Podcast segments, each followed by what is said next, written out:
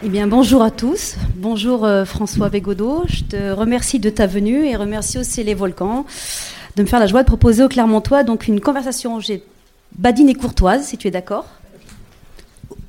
Badine et courtoise, c'est bien ça. J'ai pensé que ça serait un jeu. Ouais, j'aime bien, j'aime bien. Voilà.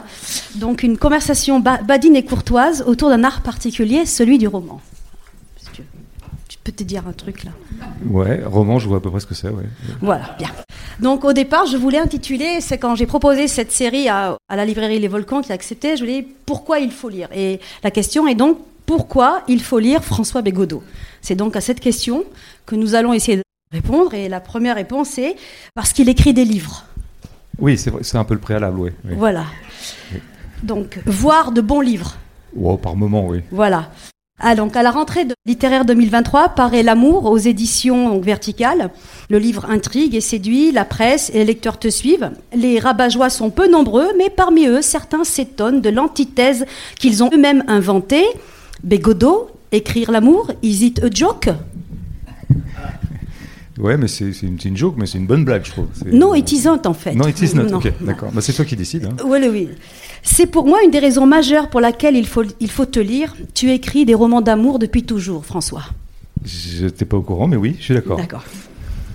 Souvent, en introduction, ceux qui t'interrogent bug sur euh, ta fiche Wikipédia dans laquelle on peut voir que tu as publié des romans, des essais, des pièces de théâtre, BD, docu, tu as fait l'acteur, le scénariste, bref. Si on accepte les carottes râpées que tu as préparées la semaine dernière, d'après mes sources, le seul point, le seul, ma foi, qui résume ton art, c'est l'écriture. Oui, c'est vrai. Voilà. Et sauf les carottes râpées, mais bon, bah, je sais pas si tu veux expliquer comment tu fais des carottes râpées. Bah, j'ai un talent assez immense pour les carottes râpées, mais qui est, méconnu, je dirais sous-estimé. Voilà. bon, on garde ça pour plus tard. Oui. Et donc, et comme aujourd'hui sera question de roman, je commencerai par te faire une requête, François. Es-tu prêt à parler d'amour, à nous dire des choses tendres? Bah, Est-ce que j'en suis capable? Je sais pas. Mais on va voir. Oui, je peux, faire un effort. Je peux prendre sur ma personnalité Rue des Bourrues. Voilà, en nous parlant de ton roman où justement l'amour est partout et ne s'explicite pas. Parler d'amour et dire des choses tendres sans que l'amour ne soit explicite. Comment est-ce possible et comment fais-tu cela dans ton roman L'amour? Oui, bah de fait c'était un petit peu le pari ou en tout cas euh, l'axe d'écriture de ce livre. Pour moi il était bien question d'amour entre deux personnes, on va sans doute détailler à peu près le portrait de ces deux personnes, Jeanne et Jacques. Et ma foi, j'avais envie de retrancher du texte des manifestations d'amour, par exemple des, des mots d'amour que pourraient se prodiguer l'un et l'autre, ça je les ai retirés, je les ai soustraits.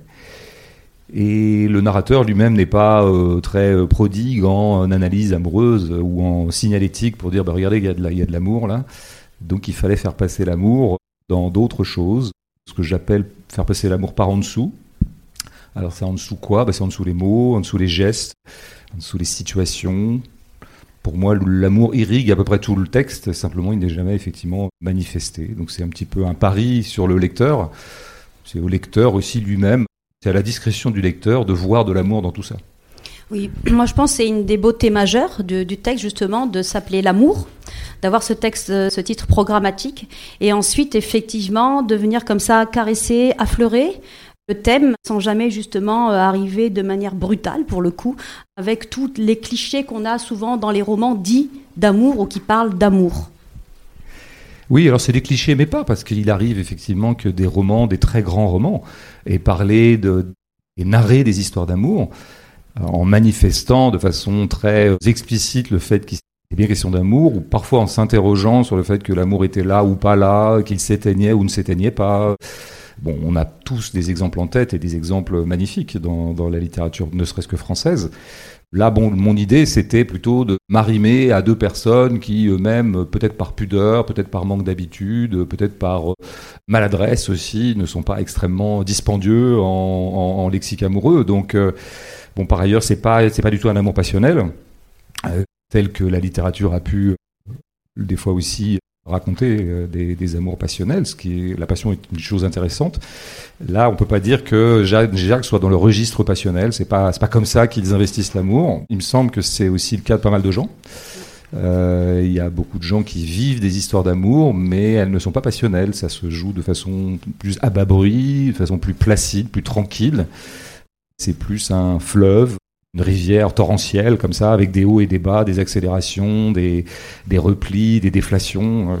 Bon, chose qu'on a, qu'on a beaucoup lu, encore une fois, et ça donne parfois des livres formidables. Hein. J'ai rien, rien contre la passion en tant que telle. En tout cas, pas dans, pas dans les livres. Mais là, mon idée, c'était pas ça. Je, je, constatais dans ma propre vie, dans la vie de mes amis, dans la vie de mes proches, dans la vie de, de, de gens de ma famille, que eux pouvaient s'aimer, mais sans jamais que ça euh, se transforme ou ça se convertisse en, en transport amoureux, bon, lesquels contiennent parfois euh, disons un revers, un revers de la médaille qui serait des ruptures qui sont elles-mêmes extrêmement spectaculaires, extrêmement Justement, brutales. ça me permet de faire une transition. Mais fais donc en ta te transition. coupant de manière mais Oui, élégante, j'ai trouvé oui, quand je même. ça- bah, on avait dit que c'était courtois, bah, je trouve que c'est mal parti. Non, enfin. là, l'idée c'était, c'est que c'est ma première fois quand même, François. Ah, c'est pour ça. Oui, voilà. je mettrai ça, sur le compte de la. Voilà. Donc, alors pour ceux qui savent, il faut que je dise la suite, sinon ça n'a pas de sens. C'est vrai. Voilà. Pour ceux qui savent, donc dans ton œuvre, les amoureuses s'appellent souvent Jeanne. Moi, je l'avais remarqué. C'est bien, bravo. Et ce fil amoureux donc est non seulement donc thématique, mais c'est aussi une esthétique. Je voudrais justement la transition, c'est aller vers ton un de tes romans qui s'appelle Vers la douceur, justement ce que tu étais en train de décrire, ce mouvement-là, vers la douceur. Donc roman publié en 2009 aux éditions Verticales toujours. Donc il a maintenant 14 ans et je trouve que ça peut résonner euh, avec euh, donc euh, ce que tu viens de dire et un passage. Donc ce que je vais faire, c'était l'idée qu'on avait eue avec euh, François, c'était de lire des extraits de ses œuvres, mais aussi et de l'amour, mais pas trop vous dépouiller du bonheur de la lecture solitaire de son dernier roman. Donc en lire quelques extraits, mais en, en correspondance avec d'autres textes, parce que vraiment, il écrit depuis toujours l'amour. Donc je vais lire un extrait de Vers la douceur. Et on va prendre la chose à rebours, effectivement. Commencer par la rupture, qui est sa forme littéraire la plus finalement habituelle. Et on va lire, donc euh, je vais lire Vers la douceur et ensuite un extrait que je vais enchaîner, on va voir si ça va, de l'amour et après tu pourras commenter de manière euh, mais libre, pleine, entière quoi. C'est génial, j'adore. Ouais, voilà, c'est. Bonne lecture, euh, Dali. Merci François. Dali lit très bien, vous allez Ouais, voir. attends. Parce que Aujourd'hui, je vais pas y arriver.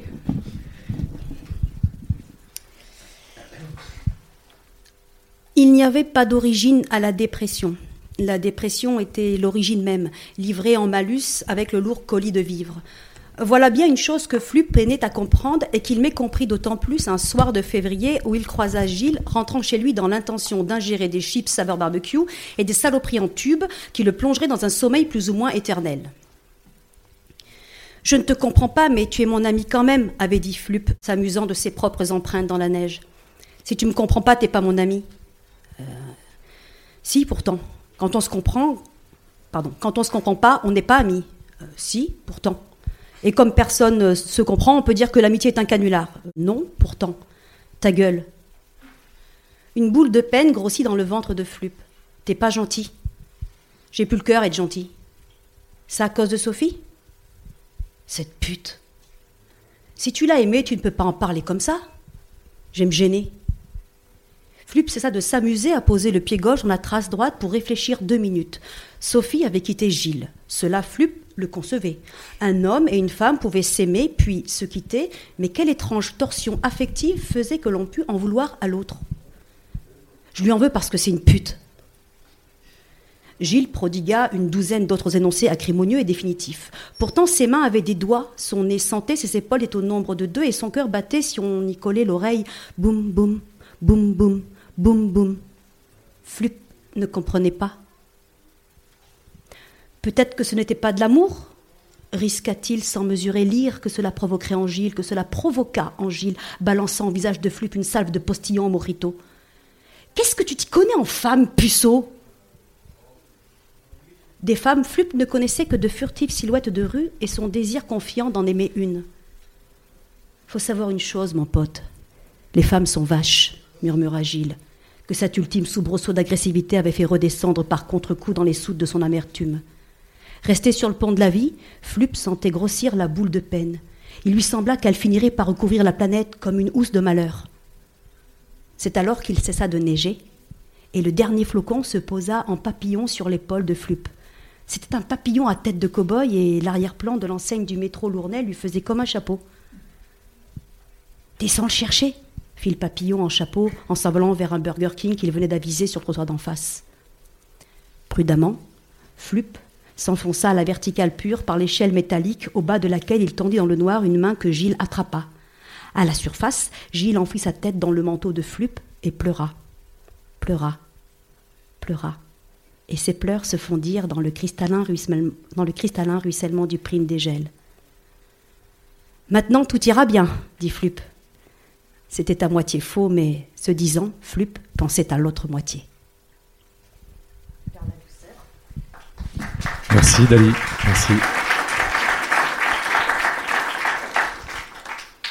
Et voilà un extrait de l'amour. Un peu long. La semaine qui précède le mariage, Jacques multiplie les boulettes au travail. Le chef le secoue avant qu'il arrive au drame. S'il ne se reprend pas, c'est pas un doigt qu'il va perdre, c'est tout l'avant-bras. Jacques s'excuse. Il n'a pas la tête au laurier, mais la danse d'honneur. La nuit, il rêve que Jeanne et lui y sont et que la chanson n'en finit jamais. Tout le long de la fête, c'est la même qui est jouée. Une voix annonce régulièrement qu'on va changer, mais on ne change pas. Jacques voudrait s'évader, mais le cercle formé par les convives fait l'effet d'un enclos de barbelés. Jeanne est habillée adéquatement, mais lui est en chaussettes et son père furieux l'exhorte à mettre un casque. Pour la énième fois, Jacques demande si cette danse est obligée. Pour la énième fois, Jeanne répond que oui, c'est obligé, les mariés ouvrent le bal, c'est la tradition. Comme le discours du curé, même s'il bute sur les P et les B depuis que sa tête a tapé contre un mur lors d'un accident de bicyclette. Comme jeter le riz à la sortie de l'église, même si sa mère ne supporte plus le riz rapport à l'Indochine. Elle enclenche le bras de l'électrophone et ils y retournent. Là, juste avec elle, Jacques est en rythme, pas de souci. Mais devant tout le monde, il s'en mêlera les pinceaux, c'est couru d'avance. T'es pessimiste. Je suis réaliste. Pour cesser de psychoter, Jacques s'occupe. Les dernières 48 heures, il fournit partout. Il fait le tour des copains qui hébergeront les invités venus de loin. Il passe un coup de fil au collègue qui véhiculera Joël, son cousin Polio. Il ajoute 4 cubis dans la commande, en gros, pour le vin d'honneur. Il rassemble des chaises disponibles dans le garage de sa belle-mère pour que ce soit plus pratique. Et malgré cette précaution, le jour J, il en manque. On a beau compter et recompter, il n'y a ni plus ni moins que 56, alors qu'en est prévu 70 au repas de midi. Le mystère est vite élucidé. Les 15 qui manquent sont celles que l'oncle Jeannot devait ramener dans son semi-remorque, sauf qu'à l'aube, la batterie de son bahut était à plat. Sans doute des lutins qui ont joué avec les phares toute la nuit. Ou le camionneur rond comme une de pelle qui s'est écroulé sur le volant sans éteindre l'autoradio. Gérard file en camionnette au club de Belote prendre ce qu'il faut de chaises. La moitié commence à fatiguer d'avoir supporté tant de fesses, mais ça fera la blague. Ça fait tellement la blague qu'un bruit de chute interrompt net le brouhaha du banquet de noces. Une chaise vient de lâcher. Celle de la vieille Clémence, tout ébahi de se retrouver le cul par terre. De tous les coins de la table, on se lève. Le fromage attendra, mais Clémence service d'aplomb sans aide. Elle en a vu d'autres. Deux guerres mondiales, un mari volage, un fils tuberculeux et 6000 enfants mis au monde, dont Jeanne. 40 ans, sage-femme sans interruption, même sous l'occupation. C'est quand même pas trois chleux qu'elle allait nous empêcher de naître. L'arrivée de la pièce montée clôt l'incident. Au sommet du gâteau, deux mariés se tiennent la main. Lui costume noir, elle robe blanche. Lui haute forme, elle couronne nuptiale. La chanteuse de l'orchestre les appelle pour lancer le bal. Fort des verres de pinot accumulés, Jacques y va sans peur et fait tout comme Jeanne lui a appris. Il arrive même à chanter en même temps, sans désynchroniser ses pas. Il y a juste un moment où il dit les paroles de Sylvie et passe son tour sur celles de Johnny. Il se reprend sur le refrain où les deux sont en chœur. Si tu n'es vraiment, si, pardon, si tu n'es pas vraiment l'amour, tu lui ressembles. Merci. Donc c'est là que je commente librement, c'est ça Non, mais c'est toi qui as fait le choix des extraits. Je pense tu, tu, me les as soumis avant, mais oui, j'ai validé parce que je trouve ça très bien. Notamment, bon, l'extrait de Vers la douceur, on va pas épiloguer parce que c'est un, un, vieux livre, mais mais de fait, finalement, ton choix est bon puisque s'oppose, bon, j'avais constitué cette figure qui s'appelait Flup et dont le prénom un peu atypique dénotait l'étrangeté du personnage et le fait qu'il soit presque irréel ou, au-dessus des humains. Et puis bah, Gilles, à qui il, s'en prend, enfin avec qui il dialogue, euh, Gilles est une créature à ce moment-là qu'on pourrait appeler une créature du ressentiment. Euh, Gilles vient d'avoir une peine amoureuse, il vient d'être plaqué par une femme qui s'appelle Sophie, et il n'en démord pas, évidemment, et il extrapole, comme souvent quand on a un chagrin amoureux ou quand on se sent éconduit et vexé de l'être, on extrapole notre peine et notre rage à l'ensemble de l'humanité. Toutes les femmes sont des salopes, toute l'humanité ne vaut pas le coup, l'amitié n'existe pas, etc., etc. Ça, on peut vraiment dire que c'est un fonctionnement du ressentiment. Et comme Flup est une créature de la joie, une créature de la bonté, ah, il essaie de ramener Gilles, qui est dans les soutes de son amertume, il essaie de le ramener à la surface, là où on peut de nouveau être disponible à la vie. Donc, donc voilà, et je pense que après ça, effectivement, l'amour peut s'écrire. Flub rend possible l'amour, et donc rend peut-être possible 14 euh, ans plus tard le texte qui s'appelle L'amour. C'est vrai qu'il y a 14 ans, ça s'appelait Vers la douceur. Alors, euh, tous les textes n'étaient pas très doux, mais on allait peu à peu vers la douceur, de façon en, se frayant un petit passage à travers le ressentiment, à travers l'aigreur, à travers toutes les passions tristes, à travers tout ce qui nous empêche d'être euh, aimants et d'être d'avoir une espèce de quiétude comme ça devant la vie. Bon, euh, peut-être que l'amour euh, manifeste cette quiétude-là, oui. Après, sur l'extrait de l'amour en tant que tel, bon, je pense qu'il se commande de lui-même. J'avais un passage obligé à partir du moment où Jeanne et Jacques, j'allais les suivre pendant 50 ans. Bon, il m'est apparu assez logique et vraisemblable qu'ils se marient. Euh, ce sont des gens qui se sont connus à la fin des, au début des années 70 dans des milieux plutôt populaires et ruraux. c'est des milieux où euh, on rencontre la femme de notre vie ou l'homme de notre vie assez tôt. Euh, et puis c'est une époque aussi. Et puis donc, bah, mécaniquement, ils se marient. La question se pose presque pas, quoi. Ça, ça fait partie des mœurs et c'est comme ça, quoi. La question se pose davantage maintenant. Les gens se posent un peu plus la question de savoir s'ils se marient ou pas, même si le mariage reste assez prévalent quand même. Il y a beaucoup de gens qui se marient. Mais à l'époque, bon voilà, ça se fait quoi. Et alors bon, du coup, je, je, les marie. Et après, la question se pose, c'est une question de narrateur, quoi, parce que quand vous racontez une histoire, et notamment quand vous racontez 50 ans sur 100 pages, bah vous triez, quoi. Il y a des choses que vous allez raconter, puis d'autres que vous, vous, allez ellipser. Donc, qu'est-ce que vous ellipsez, qu'est-ce que vous racontez? C'est comme ça qu'un récit se structure, en fait, qu'un livre se fabrique. J'aurais pu ellipser le mariage. Et c'est ça, je pense aussi dans la comparaison que je voulais montrer, c'est comment en fait il y a dilatation dans le dialogue de la rupture en fait, qui, qui est euh, en fait un moment de, on va dire, de, cécité du personnage de, Gilles. Et puis j'aimais beaucoup, moi ça m'a ému en fait, euh, parce que j'ai eu peur qu'il rate la danse en fait. Oui, je suis indécrotablement romantique. Et donc, euh, donc euh, j'ai eu peur qu'il rate la danse et, j'ai adoré qu'il la réussisse, mais comme ça, comme parce qu'il l'a réussi, mais pas vraiment, un petit peu parce qu'il se trompe dans les paroles. Et, et moi, j'ai bien aimé ce, ce récit de rien, des petits détails, l'histoire des chaises, etc qui tous les petits détails qui viennent se poser petit à petit dans la narration et qui viennent comme ça l'arrière-plan vient dire le premier plan. Et c'est ça qui m'a vraiment que je trouve très émouvant dans ce passage qui est le plus long hein, de ce que je vais lire mais je voulais lire toute la séquence pour qu'on voit comment en fait 50 ans peuvent tenir en 90 pages avec ce type d'art là d'aller essayer justement de faire la différence entre le premier plan second plan et tu vois mieux ce qui se passe devant en regardant ce qui se passe derrière. Et ça c'est ça crée des émotions un peu inédites sur un roman qui, est très court. Bah, si vous avez une espèce de passage obligé, on en a eu beaucoup des mariages décrits dans, la littérature. Ça se fait beaucoup au cinéma aussi. On a, quelques scènes de mariage tous en tête qui sont parfois très belles, parfois moins belles. Le risque étant d'être dans une sorte de tautologie et de, mécanique du cliché. Bon, bah, un mariage, quand c'est, quand c'est traité de façon un peu paresseuse au cinéma, par exemple, bah, on aura quoi? On aura le moment où ils se disent, bah, voulez-vous épouser? Enfin, voilà. Euh, etc., etc. Oui, bon, on aura, et puis on passe la bague au doigt, etc. Et on sort de, de, de, de l'église, si église il y a eu, et puis là on balance du riz. Enfin, il y a comme ça quelques rituels, des passages obligés.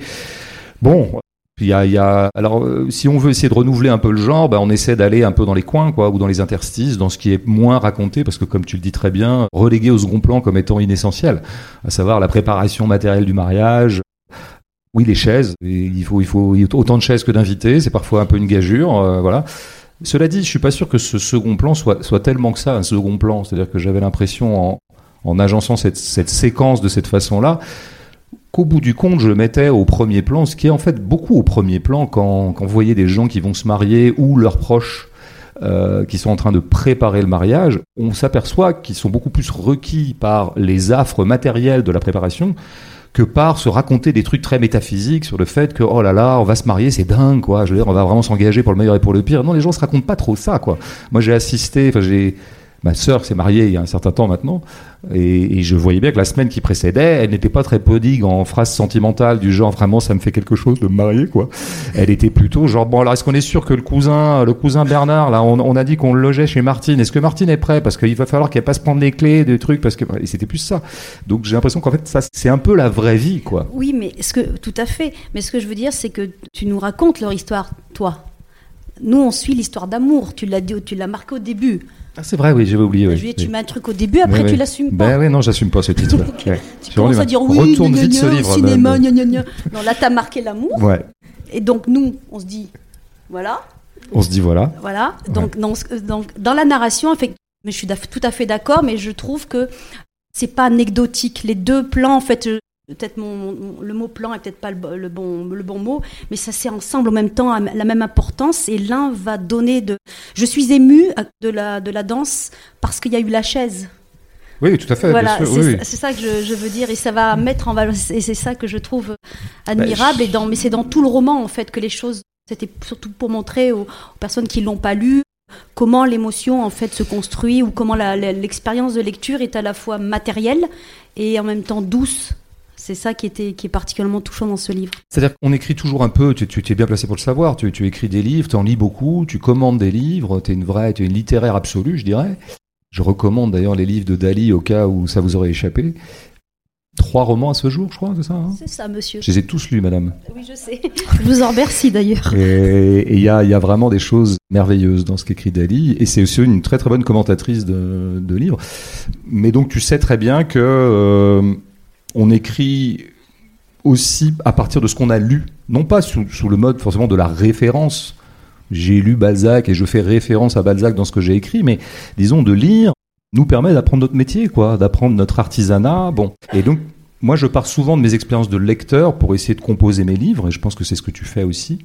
Et moi je sais qu'en tant que lecteur, si j'ai affaire à une prose qui, à toutes les pages, signale l'émotion, il y a un moment, moi, je n'ai plus de jus pour l'émotion.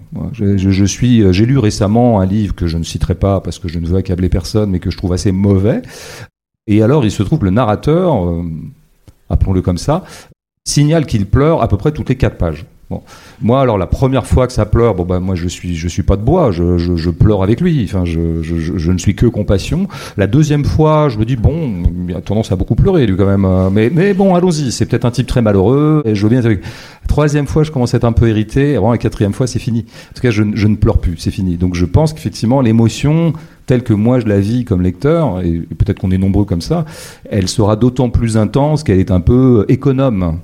Et que oui, de mêler des considérations matérielles prosaïques, genre les chaises, où je me prépare à la danse et j'ai peur de piétiner, enfin de marcher sur les pieds de ma compagne et de ma future épouse, ben oui, je, fais le pari que ça sera peut-être d'autant plus émouvant quand il y aura des petits comme ça, des petites saillies d'émotions n'en seront que plus intenses d'avoir été rares. Excellente transition, François Bégodeau, comme toujours. On a beaucoup répété, hein. je ne sais pas si ça se voit, mais, c'est, beaucoup de boulot. C'est un duo là, j'ai l'impression ils n'ont jamais vu ça. Quelque chose est en train de naître. Un truc là. Bah, Johnny et Sylvie à côté, c'était rien quoi. c'est, tout vu quoi là. Donc j'enchaîne la transition. c'est ce qu'on avait, c'est ce qu'on avait dit. Dans ton roman. Dans mon roman. Oui, celui-là. L'amour. Tu suis moyen quand même. Ouais, je suis pas très attentif. Un peu dissipé. Je suis un peu intimidé. Euh, c'est normal en même temps, tu rencontres Dalifara, c'est pas bah, tous les jours. C'est pas rien, quoi. Elle existe en vrai, quoi. Ouais, c'est ça. C'est dingue. Donc, dans ton roman, l'amour des Moreaux est maladroit, bon, imparfait comme l'humanité. Tu racontes les beaux-parents, la noce, donc on l'a dit, l'emménagement, le travail, leur travail, les enterrements, la grossesse, la fatigue et la vieillesse. Bon, Justement, à propos d'émotion, comme elle est retenue, j'ai fini la seconde moitié du livre les yeux humides, moi. Non seulement parce que c'est poignant, mais surtout parce qu'on n'aime pas quitter les gens qu'on aime. C'est surtout ça qui, qui cette opération amoureuse qui a lieu. Le lecteur aime les moraux et leur vie racontée, les deux à la fois. Si l'on regarde de près ta bibliographie, tu offres aussi à chaque fois une expérience esthétique de l'amour. Par exemple, dans un livre, tu vas me dire peut-être qu'il n'y a pas beaucoup de liens, Un démocrate. Tu écris une biographie alternative de Mick Jagger. Le livre s'appelle Un démocrate, Mick Jagger, 1960-1969. Et là, tu écris une ode, une romance au rock et, et, à la pulsion qui lui est propre. Moi, je trouve que c'est une opération amoureuse réussie aussi. Fin de l'histoire, publié en 2007. C'est un magnifique texte d'amour aussi, dédié à un moment de vie, la conférence de presse de Florence Obnas, quand elle est enfin libérée.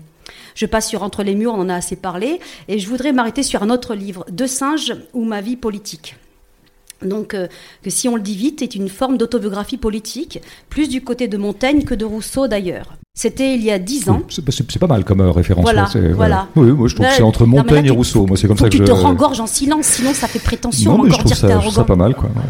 Il y a un peu de Flaubert, il y a un peu de Shakespeare. Enfin voilà, c'est les non, quatre. Mais moi, j'essaie de, de, te refaire un petit peu aux yeux de la population clermontoise.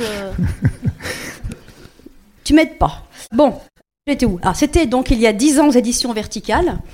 Et donc là, je vais lire un extrait des Deux singes ou ma vie politique, où on retrouve cette douceur et l'art du récit aussi, et un extrait encore, si ça te convient toujours, ce duo, assez court. Et je te laisserai donc ensuite donc commenter aussi cette douceur en rien de la vie.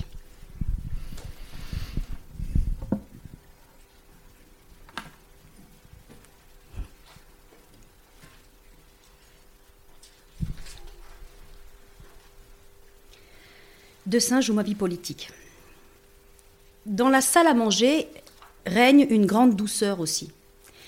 n'est pas le seul fait des femmes, elle est générale. Une seule remarque effacera tous mes sarcasmes contre le banquet. Les attablés sont gentils. Gentil est un autre des mots rudimentaires sur lesquels ont échoué 25 ans d'études et d'arrangements savants. Gentils les femmes, gentils les hommes. Des gens qui ne voient pas le mal, du moins ne le dispensent pas. Un peuple pacifique, comme on dit de certaines ethnies primitives. Dans leur cas, l'engagement à gauche est le prolongement discursif que se donne la bonté. Et les postillons qui s'ensuivent sont bien les seuls salles agressives des Boisseaux, Mercier, Trichereau, Meignier. La politique est parfois l'arrogance des modestes, l'aboiement des chats, moindre mal. Gentils les hommes de mon enfance, pas nerveux du tout, ne guillotineront personne. On serait bien incapable et bien emmerdé si une révolution éclatait. Quel bruit soudain, quelle fureur, il se boucherait les oreilles en attendant que ça passe. Le zozotement de Guy Boisseau, sa maladresse pour me servir une grenadine, lui plutôt habitué à doser des ricards. La sollicitude bourrue de tonton Claude. Comment qu'il va le chouchou? Les lunettes de guingois de Marc Verdon quand il nous juge sur ses épaules pour nous faire plonger entre deux vagues. Gentils les hommes de mon enfance, y compris le plus familier. Je me souviens d'avoir dit à Yvan Goto, meilleur copain de CE2, mon père, il fait toujours tout pour qu'on soit bien. Toujours mon père s'active, et toujours discrètement, pour qu'on vive en paix. Toujours jusqu'à son départ de la maison en 91, il voudra qu'on soit bien. Que tout le monde passe à table en même temps. Pas pour parler ni débattre, mais pour l'harmonie, et qu'on soit bien. Dans ton dernier roman, cette douceur en rien de la vie ne veut pas dire que rien ne se passe, mais que tout ce qui se passe ne fait que passer. L'écriture donc naturaliste, impressionniste, tu en parleras tout à l'heure, la subtilité autobiographique, donne une sorte de voix commentaire au narrateur, à la fois témoin et acteur de la scène que je viens de lire. Dans l'amour, on retrouve cette paix et cette gaucherie à être qui émeut encore davantage, car la scène est là sous nos yeux. Euh, si je me trompe de marque ta page, alors 52, ah oui, c'est pas le bon. Voilà. Chaque année, donc on est à l'anniversaire de mariage. Chaque année, il le fait en sablant le champagne, mais cette fois, ce sera carrément le restaurant. Monsieur Duhamel, patron de Jeanne, a recommandé la table des ducs, où d'emblée Jacques se rend compte qu'il est le seul homme en cravate. Pour une fois que j'en mets une. Le menu n'est pas donné, mais ce soir, on ne compte pas, et les coquilles Saint-Jacques sont exquises. On a bien fait de renoncer au McDonald's que Jeanne était curieuse d'essayer. Après la tartelette cassis pailletée d'un glacide original, il s'autorisera un cognac s'il n'était pas déjà à la bourre pour le panorama. Quand ils y arrivent, la séance de trois hommes et un couffin est complète. Ils se rabattent sur un film où Robert Redford est chasseur de bêtes sauvages et séduit une danoise riche venue au Kenya pour épouser un baron, mais maintenant elle vacille, elle tremblote, elle soupire, elle suffoque d'indécision. Quand Robert la fait monter dans son biplace, il survole les étendues gigantesques que magnifient d'immanquables troupeaux de bêtes de la savane. C'est là-haut dans le ciel que la baronne tombe définitivement amoureuse. Le jour où le chasseur se tue dans un accident rien moins que tragique, la baronne croit mourir de désespoir comme les violons l'indiquent. Au retour, un voyant rouge s'allume juste avant l'entrée de Saint-Georges-des-Gardes. Jacques scrute incrédule le tableau de bord de la Super 5. Il a pourtant fait le plein avant de partir. À côté, Jeanne s'est endormie. Dans les phares passe un sanglier indifférent à leur mésaventure. Finalement, ils arrivent à bon port. On s'organise pour alterner les sorties personnelles. Un coup, c'est Jacques qui enterre une vie de garçon, un coup, c'est Jeanne qui va dîner chez Guillaume et Nathalie revenue au pays pour passer en libéral.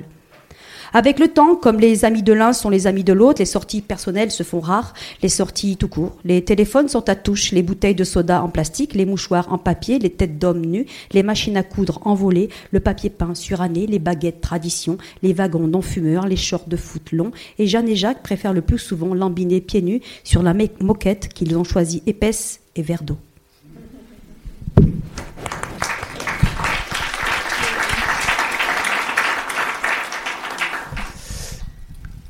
Oui, l'extrait de Saint-Germain politique, c'est pour le coup, c'est moi qui te l'avais suggéré parce qu'en y repensant, c'est un livre effectivement que j'ai publié en 2012 ou 13 qui était effectivement, comme tu l'as dit, une autobiographie politique. En tout cas, une autobiographie. Je racontais un peu mon enfance, mon adolescence, et puis jusqu'à mes 40 ans, parce qu'à l'époque j'avais 40 ans quand je l'ai écrit. Et je, je, repensais à ce passage où j'évoque les, le contexte dans lequel j'ai grandi en Vendée dans les années 70-80. Et oui, à un moment, ce livre de Singe ou ma vie politique qui mettait, comment dire, racontait un peu comment avait pu émerger en moi un certain sens de la conflictualité qui peut se traduire en opinion politique et en engagement politique. Bah, au bout du compte, venait buter sur cette évidence que j'avais grandi dans un contexte très doux, avec des gens doux, euh, ne serait-ce que mon père, donc le premier d'entre eux que ce passage évoque. Et c'est vrai que depuis que l'amour est sorti, on me demande souvent si je me suis inspiré de gens euh, que je connais. Et à chaque fois, je dis, bah oui, un peu tous ces gens-là de mon enfance, quoi. Les gens qui étaient plutôt les amis de mes parents, mes parents eux-mêmes, un peu, un peu d'oncle, un peu de tante, un peu tout ça. Et dont effectivement, je dirais, comment appeler ça? Bon, évidemment, ils étaient différents les uns des autres et je peux pas les embrasser génériquement comme ça dans un, dans un, dans un, dans un petit adjectif qui est gentil. Mais enfin, quand même, je me souviens du son de mon enfance et le son de mon enfance était très bas. C'était des gens qui parlaient pas très fort, ou alors quand ils avaient un peu bu, ça commençait un tout petit peu quand même à, devenir un peu plus gouailleur. Mais il y avait comme ça, et j'ai vraiment le souvenir comme ça de ces hommes qui pourtant étaient assez, qui pouvaient être issus de la paysannerie ou de, la classe ouvrière, et qui avaient euh, ce, truc très très doux, en tout cas avec moi, avec euh, ma sœur, avec les enfants en général. Et je pense que ça, c'est quand même, c'est très important le son qu'a rendu votre enfance quand, je vois qu'il y a quand même des, possibilités de douceur en moi, qui s'expriment parfois par les livres, je crois que ça me vient de là. Il y, avait un son qui était très bas. Mon père parlait pas fort. J'ai jamais entendu mon père crier, ce qui est quand même tout à fait étonnant. Et même au moment où il y a eu quelques quelques scènes de ménage à la maison, puisqu'ils ont fini par se séparer, mes parents, ce qui arrive à plein de gens, mais ça, ça, parlait pas fort. Et donc, je pense que ça, ça vous. En fait, à chaque fois qu'on voudrait faire le portrait de quelqu'un et qu'on se perd en, comme ça, en analyse un peu généalogique, qu'est-ce qui vous constitue, qu'est-ce qui vous détermine, il y a toujours mille choses qui déterminent un individu. Mais je pense qu'on devrait aussi parfois en passer par des choses physiques comme ça.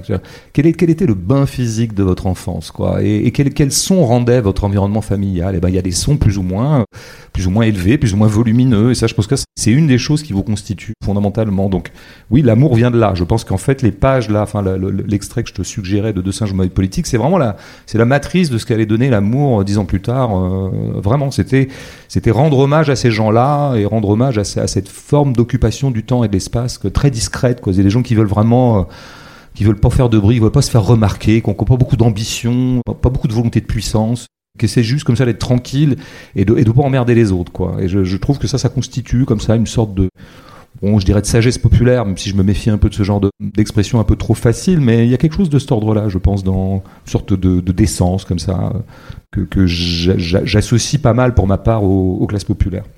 Et donc tu as bien fait d'enchaîner avec le l'extrait de l'amour, où là, bon, là, le, le passage par Out of Africa, pour ceux qui l'ont reconnu, on est dans les années 80, à ce moment-là, Jeanne et Jacques doivent avoir quelque chose comme 35 ans, et donc ils fêtent leur anniversaire de mariage, ils vont au cinéma, ils s'offrent un cinéma, ils vont à la ville du coin qui est Angers, et je me suis amusé dire ben bon c'est toujours pas. C'est un peu, un peu ça l'écriture c'est toujours très concret vous savez c'est des petits choix en permanence quoi. Une fois qu'on a dessiné la trame générale et le dessin général d'un livre ah ben après c'est que du détail quoi. Alors à partir du moment où j'ai décidé de les faire aller au cinéma ce soir-là ce qui est tout à fait banal hein, comme initiative bah, il faut que je choisisse le film moi-même. Alors je regarde l'année je dis tiens qu'est-ce qui serait cohérent? Bah oui Out of Africa c'est sorti en 86-7 on est on est dans les bonnes eaux là. Mais il y a plusieurs films qui sont sortis cette année-là donc j'ai le choix et pourquoi je choisis Out of Africa? Bah Évidemment, c'est à titre presque de contre-exemple de, de, ce que moi je suis en train de raconter, parce que là, on est vraiment en plein romanesque. Quoi. On est euh, par rapport à mon Jade et ma Jacques, qui, mon, Jacques et ma Jeanne qui ne vont jamais sortir du Choletais, des, des Mauges, en gros, euh, des Pays de Loire. Bah là, au contraire, c'est le grand exotisme un peu colonial, avec une baronne danoise et Robert Redford. Quoi. Je veux dire, c'est bah, il y a Jacques et puis il y a Robert Redford. Enfin, le monde se divise en deux, quoi. Ça fait gémir la salle, là. Et puis c'est parfaitement tragique puisque évidemment il finit par mourir et donc cet amour est impossible. De toute façon, il était impossible parce qu'il était adultère. Enfin voilà, vraiment. Bon, c'est un film que par ailleurs j'aime bien. Hein. Je pense pas que ce soit un mauvais film, mais disons qu'il sert un peu une sauce romanesque qui était évidemment tout le contraire de ce que moi j'étais en train de faire. Moi, ce que je voulais aussi montrer, c'était le contrepoint et la place du narrateur, qui est aussi très particulier dans les romans de François Bégodeau, qui est toujours comme ça, plus... même quand il est là, il est en coulisses. Et je trouve que c'est une position que j'aime bien quand tu écris. Et vous voyez, dans la scène familiale, il y a des mentions, des fois, il, y a des petits clins d'œil, parce que les personnages, des fois, s'appellent François, il y a des petits jeux comme ça. Mais ce qui est Ici, ce qui est intéressant, c'est comment tu les, tu les regardes en coin de table. Il n'y a pas de surplomb. Et ça passe par quoi? Tout simplement dans une factualité matérielle de, de leur corps. les, les, personnages sont présents physiquement. Alors ça a l'air comme ça, mais c'est super dur à faire parce que souvent justement et ça se voit très bien quand il y a le récit sur enfin le, petit résumé sur Out of Africa où là on voit bien euh, ils sont éthérés quoi. Ils sont de chair parce que Redford on imagine qu'il existe et qu'il a de la chair. Mais le gars il n'existe pas. La, baronne elle n'existe pas. C'est pas possible. Mais mais moi je trouvais ça très intéressant ce contrepoint là et qui fait qu'en si peu de pages et, qui fait aussi vraiment la jouissance de lecture du roman L'amour, c'est que la factualité matérielle nous donne justement l'expérience des corps et qui tient beaucoup à ta posture de narrateur comme ça. Il est juste derrière, comme ça, tu as l'impression qu'il n'est pas là, alors il est là, juste comme ça en coin. Mais c'est un des romans où il n'y a quasiment pas d'ironie, alors que tu es quand même un, narrateur ou un personnage, un écrivain assez ironique. Oui, moi je oui, c'est vrai qu'il y, a plus d'ironie dans d'autres d'autres livres. Ça dépend aussi des personnages que je, que, je prends en charge, euh, pour lesquels j'ai plus ou moins d'empathie. Là, j'avais une, empathie absolue pour Jeanne et Jacques, donc je n'ironise jamais sur Jeanne et Jacques, si ce n'est peut-être quelque chose autour de, quoi je tourne beaucoup et que je ne sais jamais bien nommer et qu'en attendant de bien savoir le nommer, j'appelle l'ironie tendre. Et l'ironie tendre, c'est vraiment, c'est une ironie tout sauf méchante et sarcastique. C'est le fait d'accompagner des êtres humains dans leur vie, et d'avoir une douce ironie vis-à-vis d'eux, qui est simplement l'ironie de toujours les prendre, euh, disons, comme des petits existantes qui, essaient de se débrouiller dans la vie. C'est compliqué de se débrouiller dans la vie, et donc il y a toujours une drôlerie pour moi des gens. Les gens sont toujours un peu drôles. Moi, moi le premier, il y a une drôlerie humaine.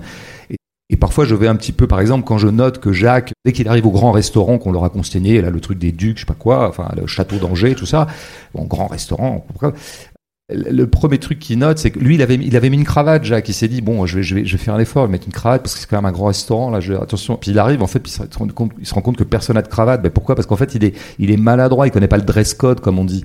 Il ne, il ne peut pas supposer que finalement, il n'y a rien de plus bourgeois que de ne pas mettre de cravate et non pas d'en mettre. Quoi. Et en fait, ce qui devait, dans son esprit, le faire monter, disons socialement, par la cravate, c'est au contraire ce qui accuse ce, qu'on va, ce que je vais appeler avec beaucoup de tendresse sa plouquitude. Et, donc il y a, y, a, y a un micro ridicule de Jacques. Mais ce micro ridicule-là, précisément la raison pour laquelle je l'aime. C'est précisément pour ça que j'aime chez les gens. C'est ce c'est ça que j'aime chez moi aussi. Moi, j'aime bien quand je suis ridicule, ou un peu ridicule, pas, pas des grosses ridiculisations, parce que ça, c'est. Ça, s'appelle l'humiliation après. Voilà, c'est ça. ça. ça c'est vraiment horrible, quoi. Et on a tous des exemples en tête, je pense. Hein. Celles où on a été ridicule, et à chaque fois qu'on y repense, on en a encore des suffocations. Non, laissez-le. Moi, je dirais plutôt la, la, la la douce patauderie des êtres humains, quoi, qui consiste toujours à, à essayer toujours d'accorder son corps à des situations, et en fait, c'est jamais la bonne décision, quoi. C'est comme quand vous voulez embrasser une femme pour la première fois ou un homme. Bon, ben, ouais, ça serait super si c'était Meryl Streep et Robert Redford, ça se passerait hyper bien, quoi. Je veux dire, le, baiser serait immédiat, enfin, les, corps seraient parfaitement agencés, le gros plan serait tout à fait calibré et les violons viendraient euh, point nommé. Bon, ben, dans la vie, le premier baiser, et jamais vraiment ça, quoi. Il faut avoir un violon sur soi tout le temps, c'est quand même un peu emmerdant. C'est ça. Ben, on a le violon en, tête, mais disons que le violon est un peu désaccordé, quoi. Il, finit par rendre des fausses notes. Mais c'est ça qui est beau.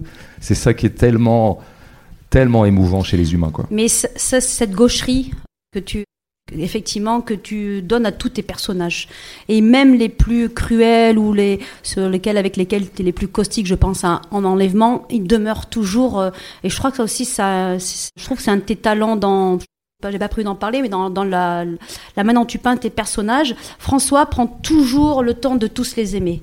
Tous. Et, ça, je trouve que c'est la moindre des choses quand on écrit, mais c'est pas tous les romanciers qui font ça.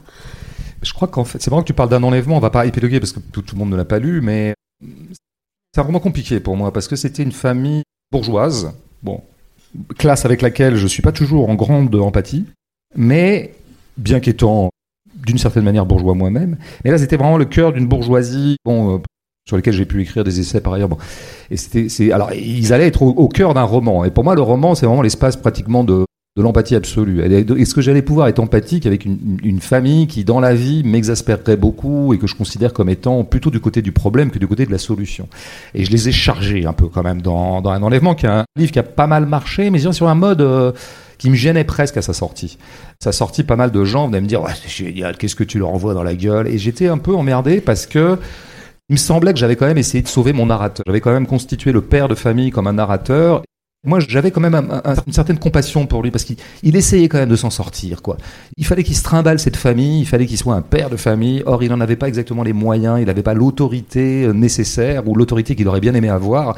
Et ça le rendait, à mon avis, en tout cas de mon point de vue, aimable.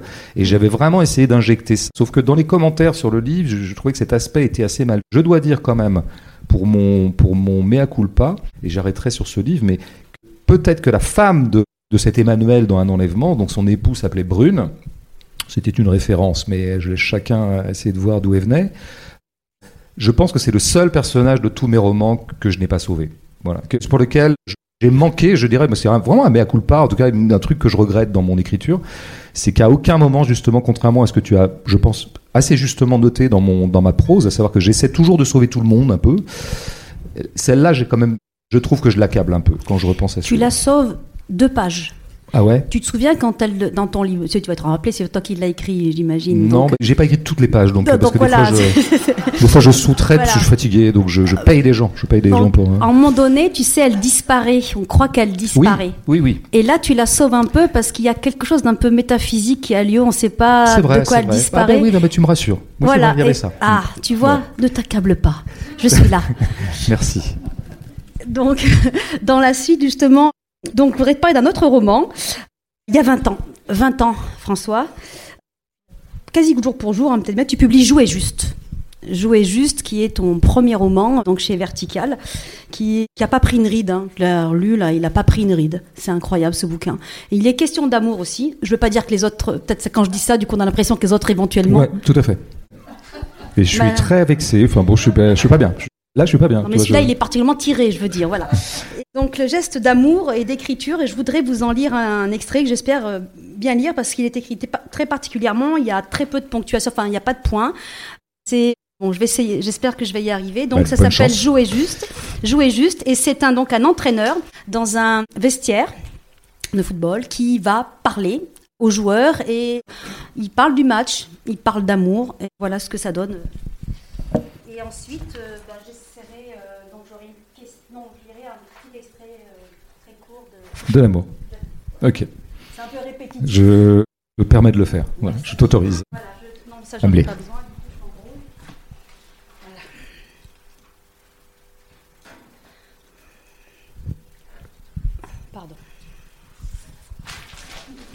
C'est ça, c'est ça qu'on aime chez les êtres humains. C'est. Euh... Il se venge.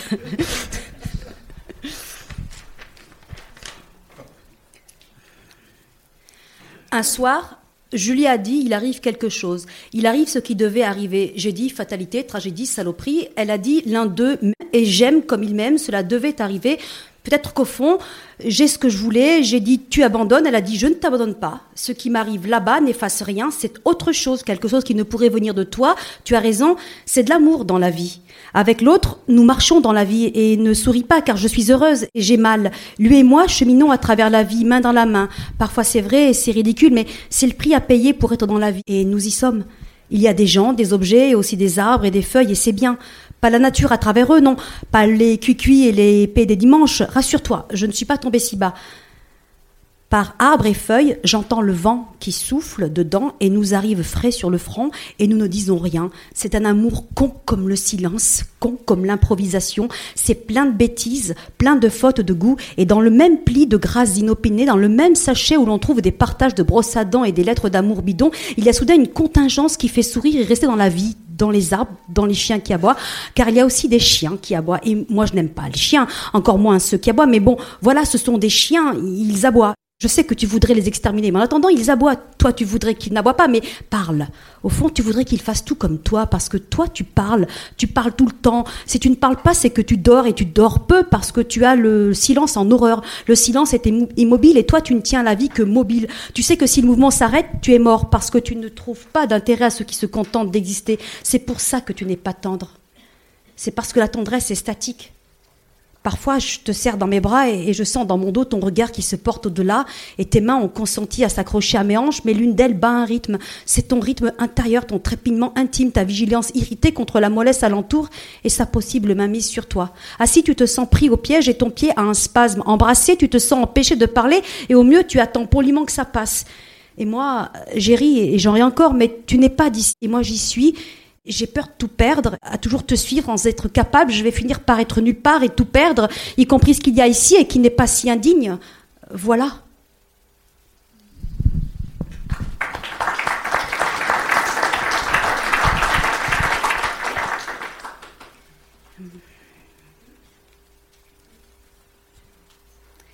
Donc on retrouve Jeanne et Jacques plus tard.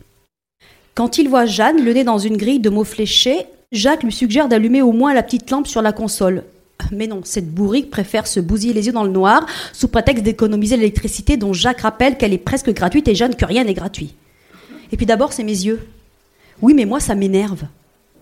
Jacques énerve Jeanne à mettre des cornichons avec tout, à manger la peau du saucisson sec, à remettre un t-shirt sale, à pas couvrir son crâne d'œuf à la plage, à laisser un rhume traîner plutôt que de prendre des antibiotiques, à dire un espèce de, à dire il moule plutôt qu'il pleut, à dire car, pour bus, à se moucher dans du sopalin, à se tenir les mains sur les hanches que ça fait ressortir sa bedaine, à lancer les grillades de barbecue trop tôt, à laisser Bill entrer dans la salle d'eau, à pétiner dans la cuisine alors qu'il n'a rien à y faire puisque monsieur n'en fout pas une. Jeanne énerve Jacques à répéter qu'il n'en fout pas une, alors que dès qu'il aide, elle l'engueule. Nager la tête hors de l'eau pour garder les cheveux secs, à sortir l'aspirateur pour une miette, à prendre un médicament pour tout, à poser son bol de chicorée à même la table basse, à donner les réponses à l'adversaire au trivial, à oublier les règles du rugby à mesure qu'il les lui explique, à emmener Bill au veto tous les quatre matins, à boucler la ceinture de sécurité une fois la mégane déjà lancée, à laisser les clés sur le tableau de bord, à ne fumer que la moitié de sa cigarette, à se couvrir de citronnelle contre les moustiques.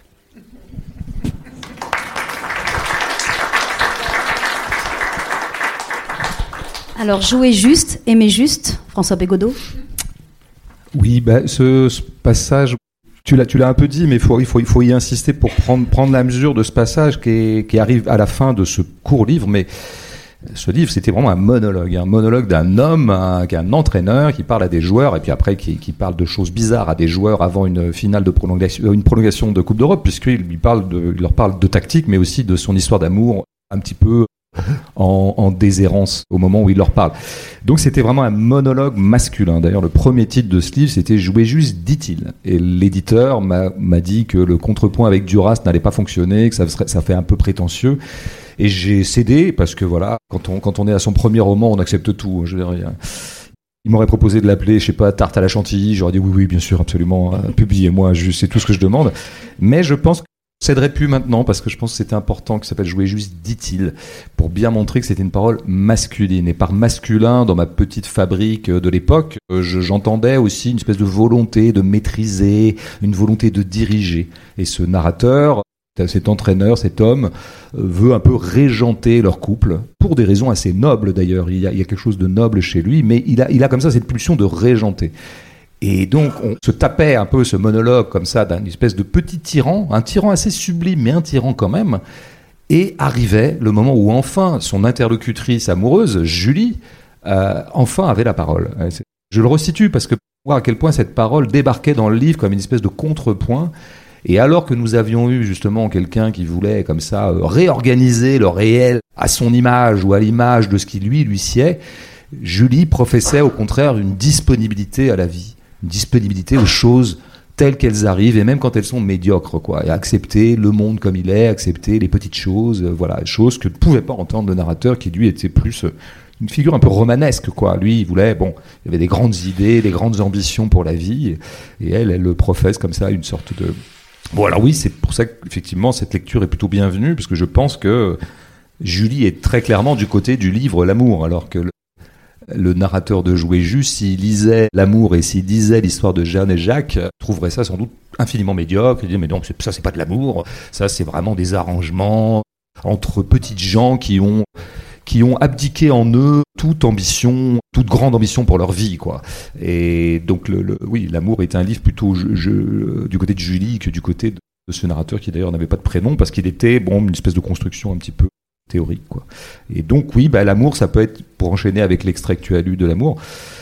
Ben oui, ben l'amour c'est tout ça. En fait, quand on quand l'amour prend la figure d'un couple, ce qui est quand même souvent la figure qu'il prend, c'est souvent le dispositif qui adopte l'amour quand même, on se met en couple, plus ou moins durablement, et eh bien du coup c'est la coexistence, on cohabite. Et on sait bien que tous les gens qui cohabitent durablement bah, finissent par constituer au jour le jour une espèce de petit théâtre où, la partition est très bien réglée, quoi, où chacun a son petit rôle, et où se rejouent en permanence les mêmes petites bisbilles comme par exemple de ne pas aimer les manies de l'autre. voilà, tu, je, me suis amusé à énumérer des choses comme ça. Je déteste que tu manges ton saucisson avec la peau, enfin ce genre de truc quoi, qui effectivement qu'on pourrait tout à fait trouver médiocre. Dire ah oui, ah bah, il s'engueule pour ça, bah on sait pas.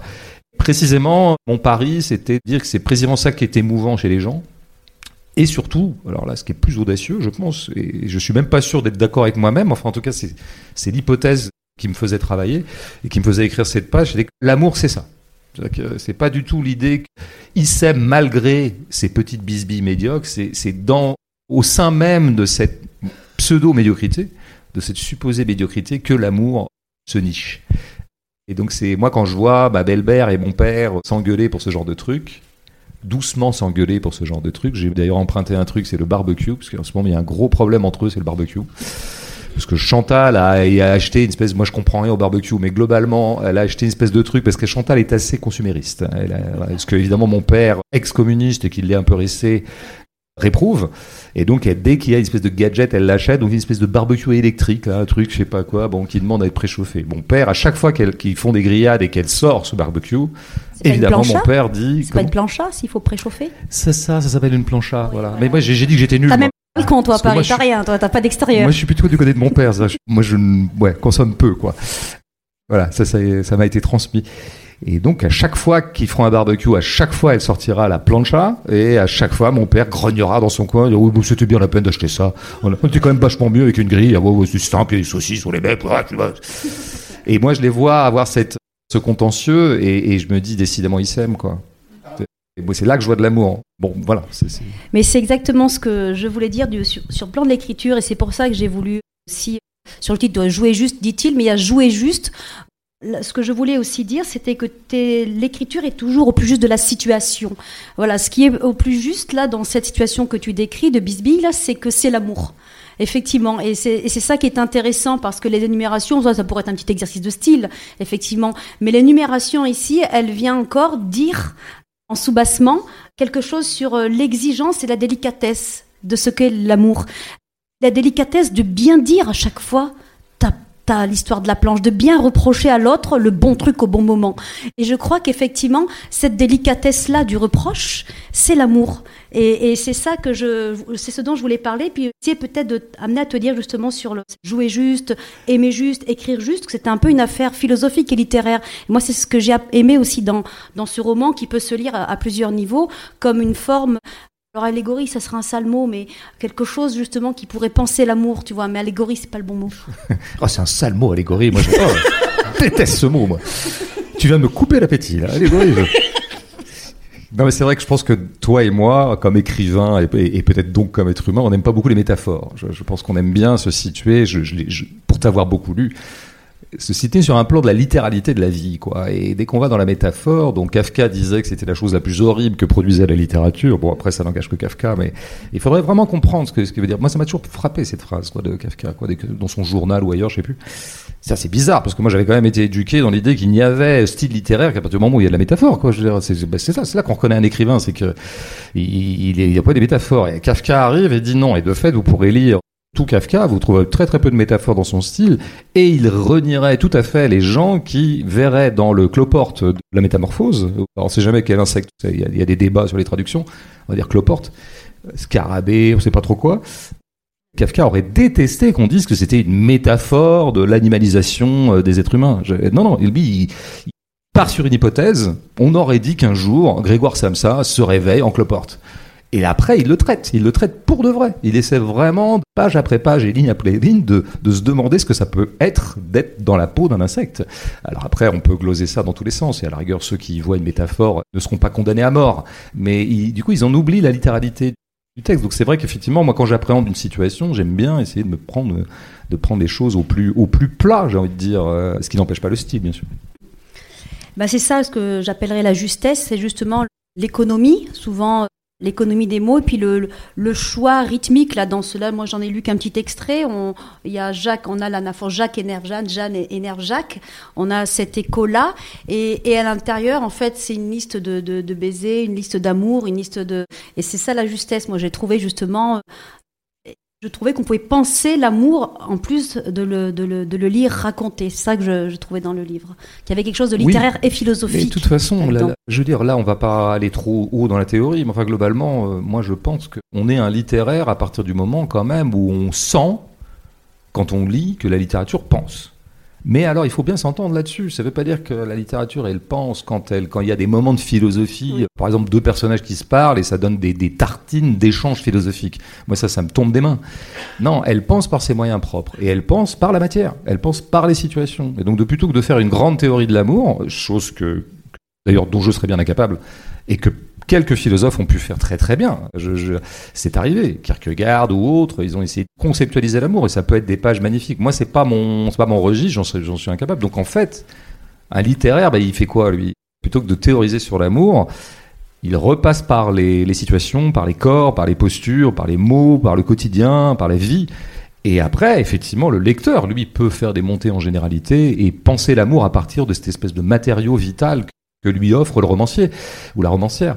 C'est, c'est, et ça pense comme ça, en fait. La littérature, c'est ça. Quand, quand vous, moi, j'ai un moment, j'ai fait, euh, je fais partie de ces gens qui ont fait Hippocane, là. Donc, quand Hippocane, c'est quoi? L'étude, ça s'appelle l'étude.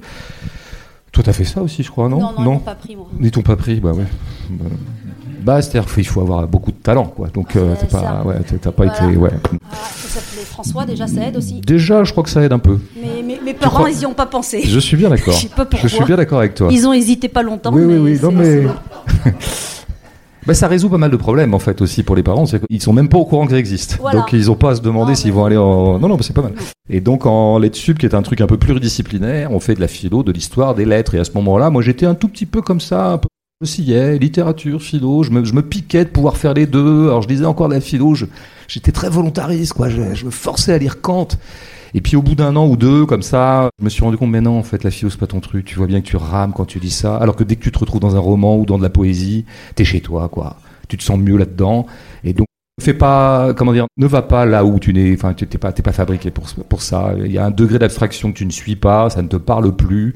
Et donc, j'ai un peu renoncé à la philo, en tout cas au philo, au sens classique du terme, parce que je sentais bien que finalement, paradoxalement, la littérature, le roman, le récit, la poésie, le théâtre, me faisait beaucoup plus penser que ce qui a priori était le domaine attitré de la pensée, à savoir la philosophie. Et à partir de ce moment-là, je, oui, j'ai bien su que moi, ça serait plutôt euh, que j'écrirais plutôt du récit et plutôt de la fiction, un peu les deux. Et, et par moments, je, je mets quelques. Il m'arrive d'aller un peu vers la théorie, euh, vers des choses qui, qui ressemblent plus à l'essai, mais je, le- je le fais quand même d'une certaine manière assez, assez littéraire, je crois. Si tu t'arrêtes là, j'ai une super transition. Ben, je m'arrête là. On est trop fort. Ouais.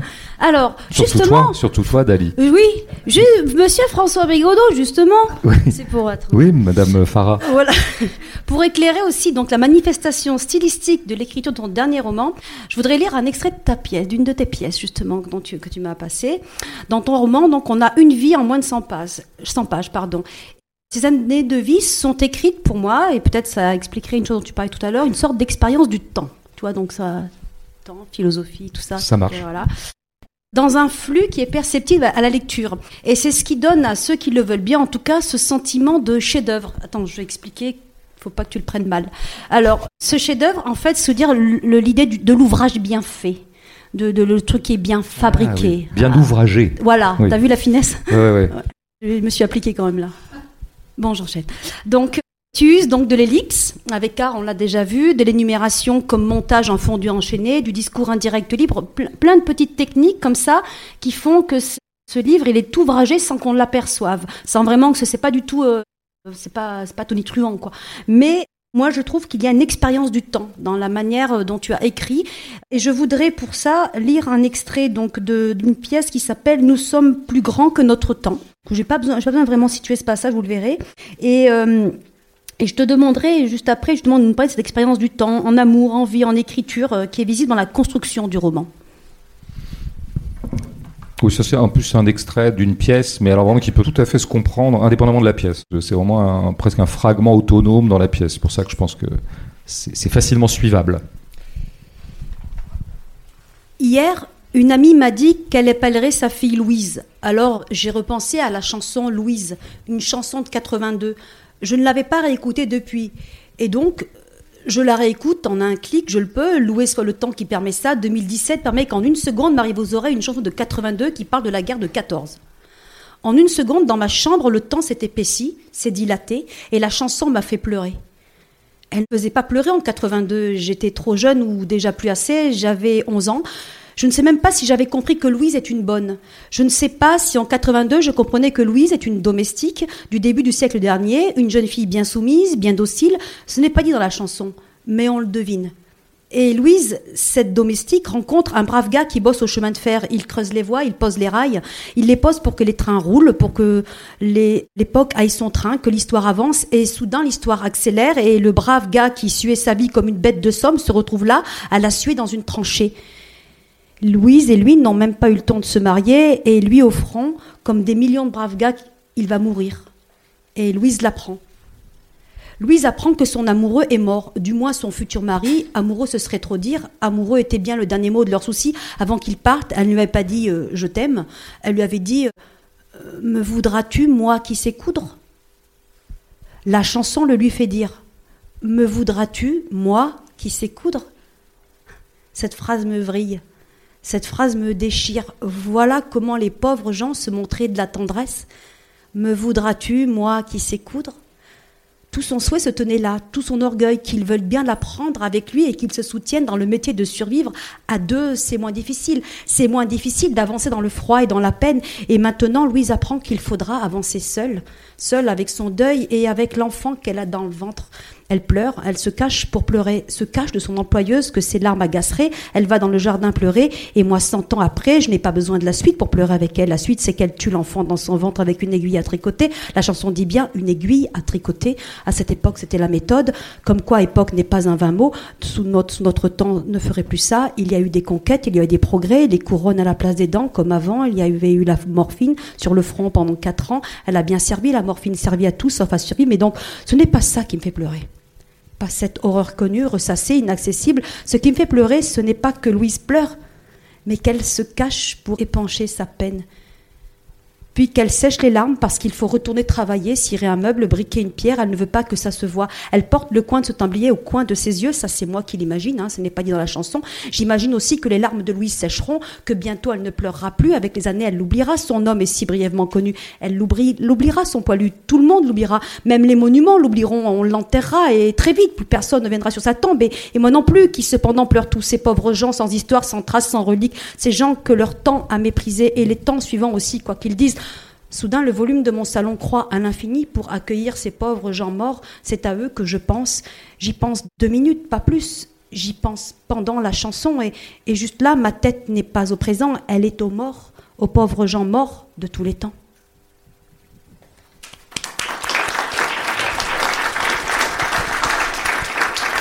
Bravo, super bien lu, vraiment. Parce que c'est pas facile en fait de lire ça. T'écris bien quand même. Hein je sais pas, mais dans ce passage, en tout cas, je crois, que je mets beaucoup de choses et c'est ça m'est vraiment arrivé. Quoi, quelqu'un, une copine me dit, je vais appeler ma fille Louise. Je dis tiens, ça me fait penser à cette chanson que j'aimais tellement quand j'étais petit. Bah, je, vais la réécouter la première fois depuis 30 ans, puis je pleure, puis, j'essaie de comprendre pourquoi je pleure. C'est toujours intéressant de savoir pourquoi on pleure. On peut pleurer, on peut prendre le temps de pleurer, voilà, ça pleure, et puis après, bah, on peut mais pourquoi cette chanson me noue l'estomac à ce point-là, quoi. Pourquoi ça me vient immédiatement? Puis après, on peut essayer de repérer ce qui précisément dans la chanson fait pleurer. Et alors oui, il y a, bon, bah, je vais pas, je vais pas paraphraser ce qui vient d'être lu, mais oui, alors cette phrase, hein, je pense que là, me voudras-tu, moi qui sais coudre, bon, Ça, je pense que je peux y mm. penser 5000 fois, 5000 fois je pleure. Parce que là, vraiment, pour moi, c'est ça. Quoi.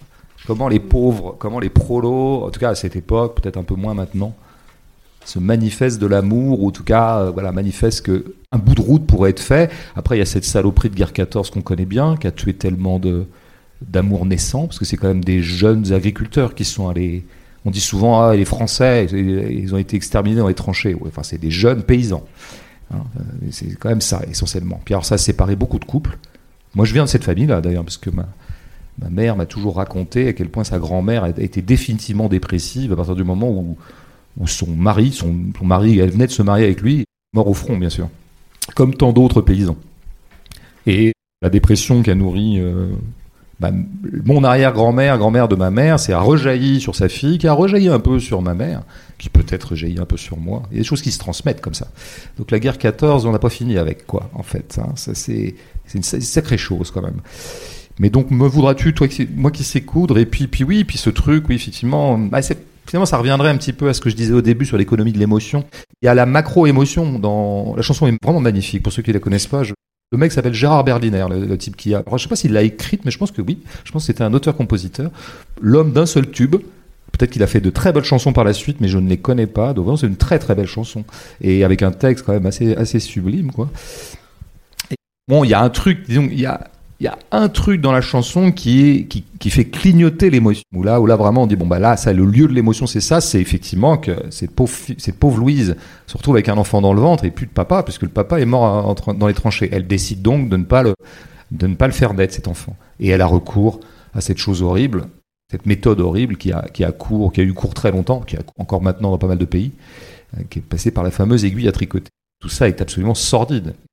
Mais c'est là, vous voyez, là, il y a un point explicite d'émotion qui m'émeut, bien sûr. J'ai beaucoup de compassion pour ça, mais c'est pas là que je pleure. Moi, je pleure, je pleure dans le coin. Et je pleure là où il est mentionné que Louise euh, se cache pour pleurer. Ça, voilà, ça c'est le détail. Et je pense que la vraie émotion, elle est toujours là, en fait. Elle est jamais dans les, encore une fois, les, les, le lieu attitré de l'émotion. Il y, a un patrimoine universel de, choses qui nous émeuvent. Des gens meurent, des enfants meurent, parfois sous des bombes des enfants meurent du cancer. Et voilà, il y a comme une espèce de, comme ça, de panoplie des tragédies humaines auxquelles on a tous plus ou moins affaire à un moment ou à un autre de notre vie. Mais il y a, y a, toujours le. Je pense que la littérature ou l'art peut peut-être aller chercher autre chose que ces choses qui finalement donnent lieu à une, un patrimoine émotionnel assez constitué, quoi, et sur lequel la littérature n'aurait pas grand-chose à ajouter. Euh, c'est ce que j'appellerais tout à l'heure la tautologie. Si, moi, mon, idée, c'est d'aller faire pleurer mes, mes, lecteurs en leur racontant qu'une fille utilise l'aiguille à tricoter pour euh, avorter, j'aurais l'impression de repasser les plats, d'une certaine manière. Je le dis sans aucun cynisme, hein, je le dis euh, en ayant bien noté la compassion que ça me procure. Bon, bah, il y a autre chose dans cette chanson, et, ça va. Oui, c'est ça, c'est qu'elle se cache pour pleurer. C'est-à-dire qu'elle a même pas, même pas, même pas le droit à accéder à sa propre peine, ou en tout cas elle aurait honte de pleurer devant les autres. Donc c'est oui, ce qu'on pourrait appeler une double peine au sens presque littéral, encore une fois. C'est je, glose un peu, mais... Hum, je trouve qu'en plus, dans, la manière dont, dans cet extrait, on, a la vie de Louise. Je sais pas vous, moi quand je lis le texte, j'espère que, je sais pas, dans à la lecture orale si ça se fait, mais elle est là. Elle est là incarnée, on parlait tout à l'heure de matérialité des corps quand on te lit. Et moi, ce que je trouve incroyable, c'est ça c'est cette expérience du temps. On la voit, on a comme ça, comme une vision comme ça euh, fulgurante de Louise, de ce qu'elle a vécu, de ce qu'elle, de, tout. Moi, je le vois, le coin du tablier, vous l'avez vu, n'est-ce pas? Eh ben, ça, c'est écrit. Et c'est ça qu'il y a dans l'amour, le roman de François Bégodeau. Il y a justement cette capacité à saisir le flux du temps par des accélérations et des, effets de zoom, euh, effectivement, Bien sûr, énumération, bien sûr, répétition, bien sûr, effet de rythme. On entend bien le rythme. C'est à la fois difficile et facile de te lire. Difficile parce qu'effectivement, c'est pas, c'est pas la langue de tous les jours doit un peu prendre le temps, mais facile parce que ça pulse, parce que c'est vivant. En fait, il y a une pulsion, pulsation comme ça qui est aisée, qui il suffit dans, c'est comme si tu chopais un tempo en fait. Et quand on te lit, en fait, tu chopes le tempo et t'as plus qu'à laisser aller quoi. Et donc c'est, c'est pas moi, hein, c'est toi. Oui, c'est un, un, beau mode d'emploi quoi. Chope le tempo, laisse-toi aller, et voilà, c'est, c'est gagné. Espèce de recette de cuisine en fait. Quoi. Je fais des petits tips au passage. Mais c'est vrai que j'avais, j'avais oublié le temps. Je n'ai pas parlé de ça parce que c'est ça qui t'intéresse dans, dans l'extrait et tu fais bien. En fait, je le dirais autrement que toi, enfin pour pour pas faire redondance. Euh, c'est toujours émouvant de résumer les vies, en fait, les vies. Les gens passent 60 ans sur Terre ou 70, parfois beaucoup moins, hélas. C'est un petit laps, une petite chose, quoi. Et il y a des vies qui, évidemment, sont parties pour l'histoire, sont perdues pour l'histoire. L'essentiel des vies sont perdues pour l'histoire, n'auront pas de postérité, n'auront pas de mémoire. Euh, c'est très émouvant, ça. Je veux dire, des gens comme ça qui sont passés sur Terre de façon un peu inaperçue, quoi. Moi, j'ai ma grand-mère en tête quand je pense à ça. Pas la même, pas l'arrière-grand-mère dépressive, ni la grand-mère elle-même dépressive. C'est l'autre lignée du côté de mon père, qui était ce qu'on appelait un peu, avec un peu de condescendance, mais moi, c'est plutôt, un truc qui m'évoque de la tendresse. Quand on dit une pauvre femme, d'abord, c'était une femme pauvre, mais c'était un peu une pauvre femme parce qu'elle n'a pas eu de vie, quoi. Elle n'a pas eu de vie, elle a toujours été au crochet de son mari gendarme, qui était un brave homme aussi. Un brave homme, vraiment. Mais bon, elle a un peu subi elle n'a pas eu la vie à laquelle elle, aspirait. Je pense qu'elle aspirait. C'est ça qui est terrible, c'est qu'elle aspirait à autre chose. Puis bon, elle a bien dû subir. les gens subissent quoi. On subit tous un peu. Il y a des gens qui subissent plus que d'autres. C'est peut-être ça. C'est là qu'intervient peut-être la donne sociale et la donne de classe, parce qu'il y a quand même des gens qui à qui sont échus ou est échus, une espèce de passif plus douloureux que d'autres.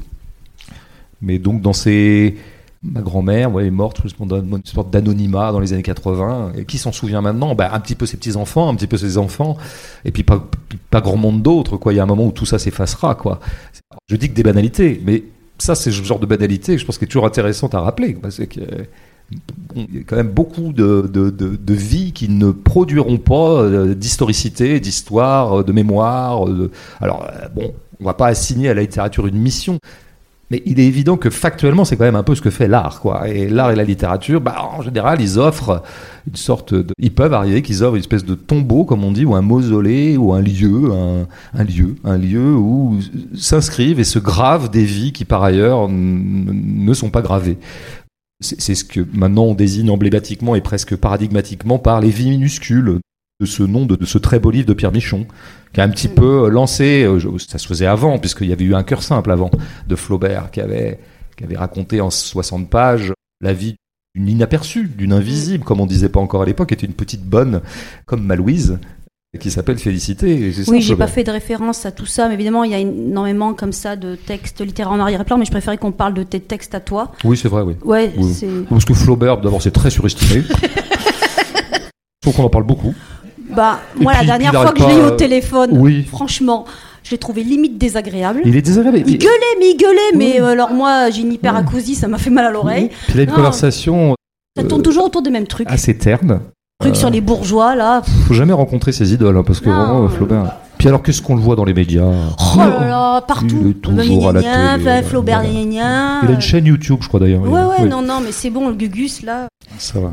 Bon. Bon, je ça se trouve, ça amuse que nous. Non, non. Bon, j'espère. Ça, ça, a posteriori, pour avoir honte. Oui. Voilà. Donc. C'est bien la honte, bien. Mm. Enfin, donc. Euh, alors on parlait, on a parlé de temps et je voudrais parler, tu, euh, tu l'évoques avec justement ces, ces, destins, en tout cas qui ne sont pas écrits. Effectivement, dans une tentative un peu désespérée, les écrivains essaient d'en graver quelques-uns, mais je pense que je pense c'est ce que tu fais aussi, c'est ce que j'essaie de faire aussi. Pour moi aussi, c'est important. Et donc je voudrais parler de la question de la finitude, des seuils, de du moment où ça s'arrête. La vie, le livre, et justement dans de l'économie aussi de vie. Enfin, non, je m'en mêle. Je voudrais parler de la mort, mais de manière un peu moins euh, violente que euh, peut-être on l'a évoqué jusqu'à présent, parce que dans le livre L'amour, les choses arrivent euh, avec douceur. Même la mort est douce alors qu'elle est terrible.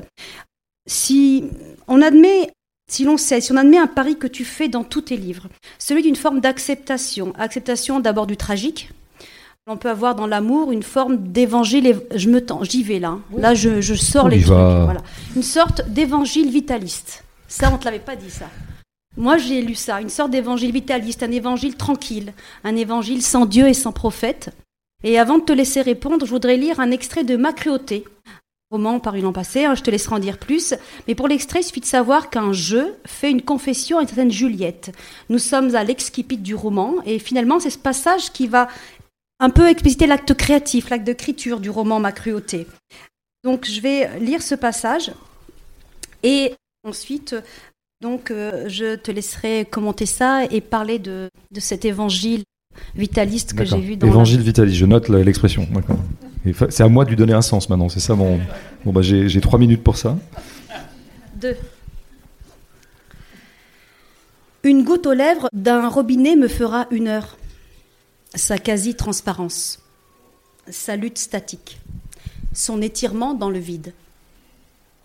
La malédiction de son poids la condamne à la bonde, mais elle résiste. S'appuyant sur l'air, elle diffère la chute fatale. Elle s'accroche, me dis-je. Elle s'accroche à l'espoir qu'un doigt passe par là et la prenne sur soi, à moins qu'ouvrant la valne, il ne la précipite dans le trou ténébreux. Et alors, quelle descente aux enfers, quelle épique dégringolade, quelle tribulation dans les tuyaux, les canaux, les égouts jusqu'à l'océan. Et tiens, voilà que dans mon champ de vision s'active une fourmi.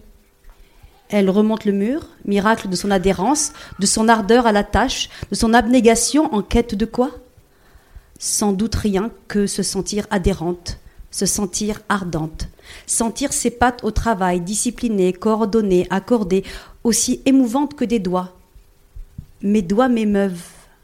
Je les plie, les déplie, les croise et décroise, et je songe, merci mon Dieu pour ce don.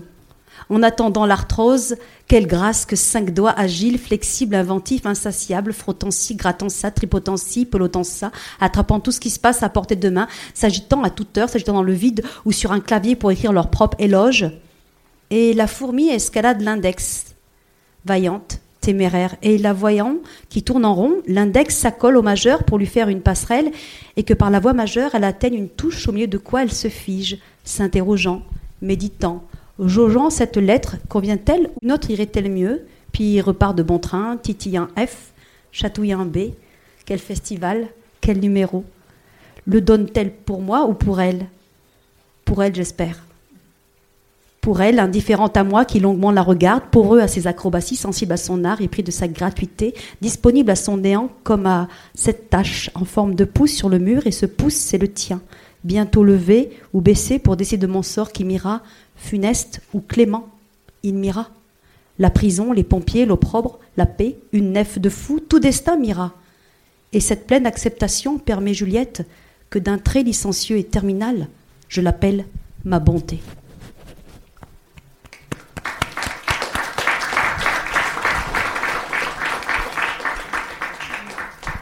Oui, du coup, je comprends mieux l'évangile vitaliste. Alors, ben, bon. Pourquoi est-ce qu'on décrit C'est une question qui est souvent posée.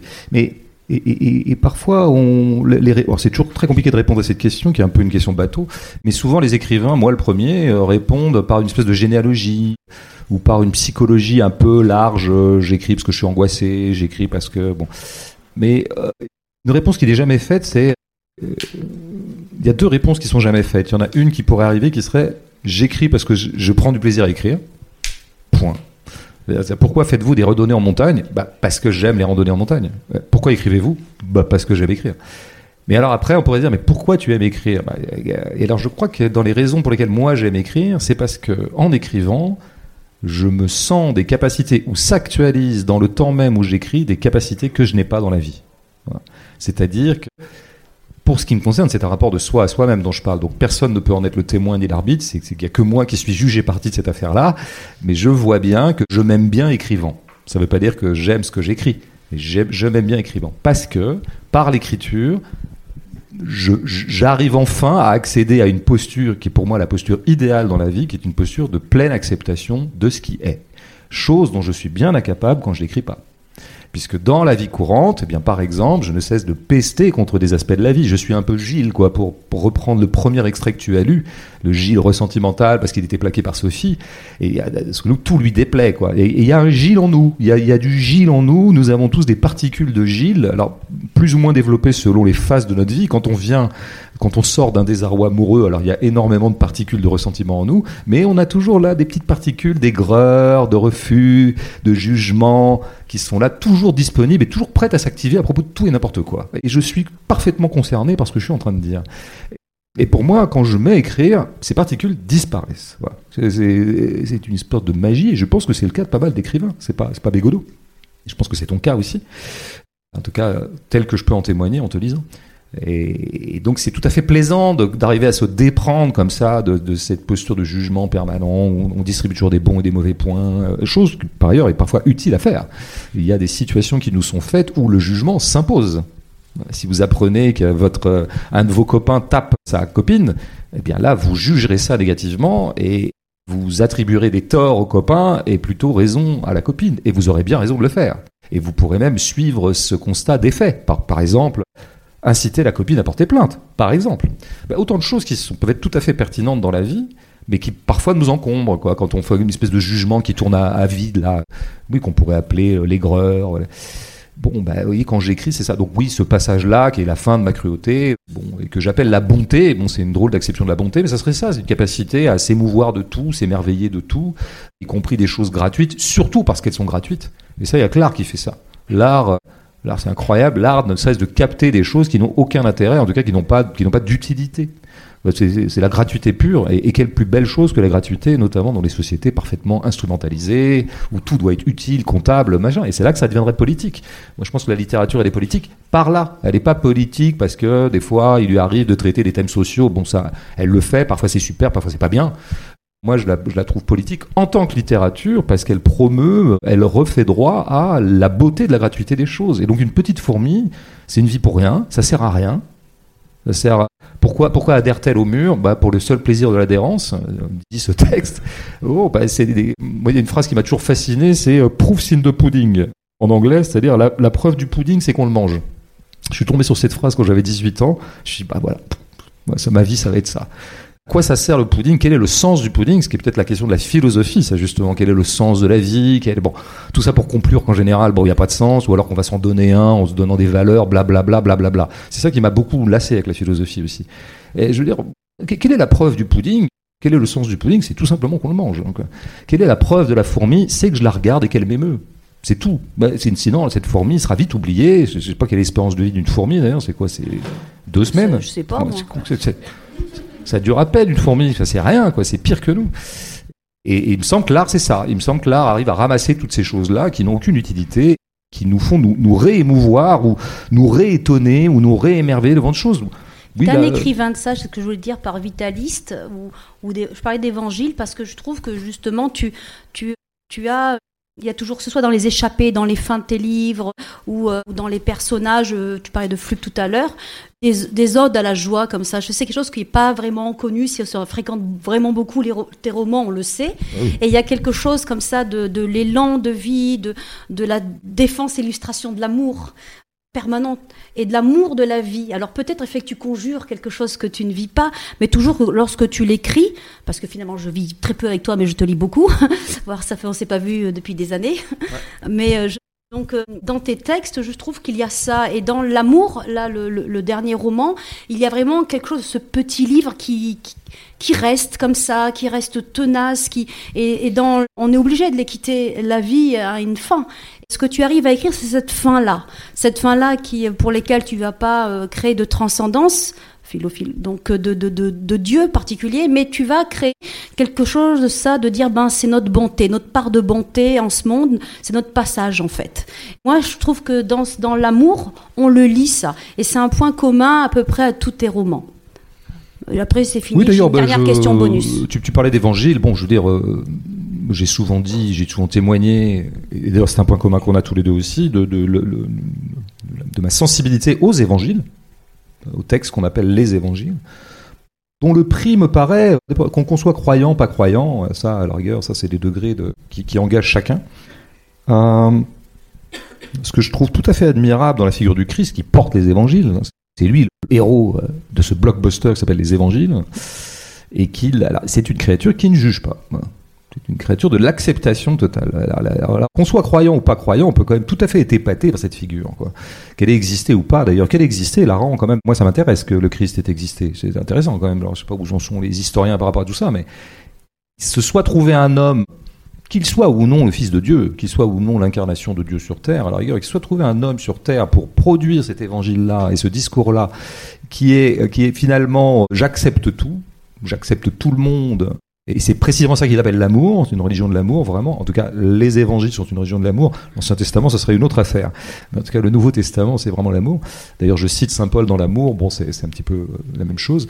C'est dans la continuité. Donc, faut, ouais, moi, j'accepte assez bien cette. Euh, après, si on revient un peu plan plus prosaïque, comme j'aime le faire, si je reprends, euh, si je reprends le texte que tu as lu, le dernier, bon, bah, prenons les doigts, effectivement, les doigts, quoi. C'est un truc simple, quoi. Bon moi, je pense que je suis devenu d'autant plus vitaliste et d'autant plus euh, soucieux de rendre justice à la vie à l'immense miracle de la vie à partir du moment, et c'est assez tôt dans ma vie, D'abord, je pense que j'ai été vitaliste par angoisse.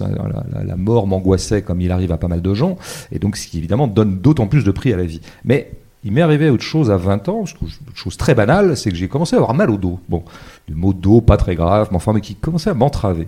En fait, ces maux de dos m'ont permis, qui, ont comme ça, qui ont un peu quand même saboté ma, mon ardeur juvénile, ma, la pleine santé de ma juvénilité, me permettaient, je voyais ce que ça voulait dire d'être inconfort avec son corps, et donc à chaque fois que ces maux de dos me foutaient la paix, ce qui était quand même assez souvent, alors je mesurais le prix. Bon, je dis une banalité, on ne mesure jamais autant le prix de la santé que dans la maladie. Sauf qu'en fait général, c'est deux choses qui arrivent assez tard dans la vie. Bon, il arrive qu'on soit malade très tôt, mais enfin, dans la, statistiquement, c'est plutôt à partir de l'âge que j'ai maintenant, 52, et un peu avant d'ailleurs, qu'on commence à, commence à rouiller de partout. Quoi, hein. et, mais moi j'ai connu ça à 20 ans. Et, je voyais, à chaque fois que ce, mal de dos, cet inconfort, c'est plus un inconfort d'ailleurs qu'un mal, hein, encore une fois rien de grave, me foutait la paire. Là, je mesurais la, joie absolue d'avoir un corps, quoi. Et bon, ben, donc ces fois, je fais, des, des efforts de conscience comme ça, parce que pour l'instant, mes doigts fonctionnent bien. Je pense que l'arthrose n'a pas encore pris, ça va pas tarder.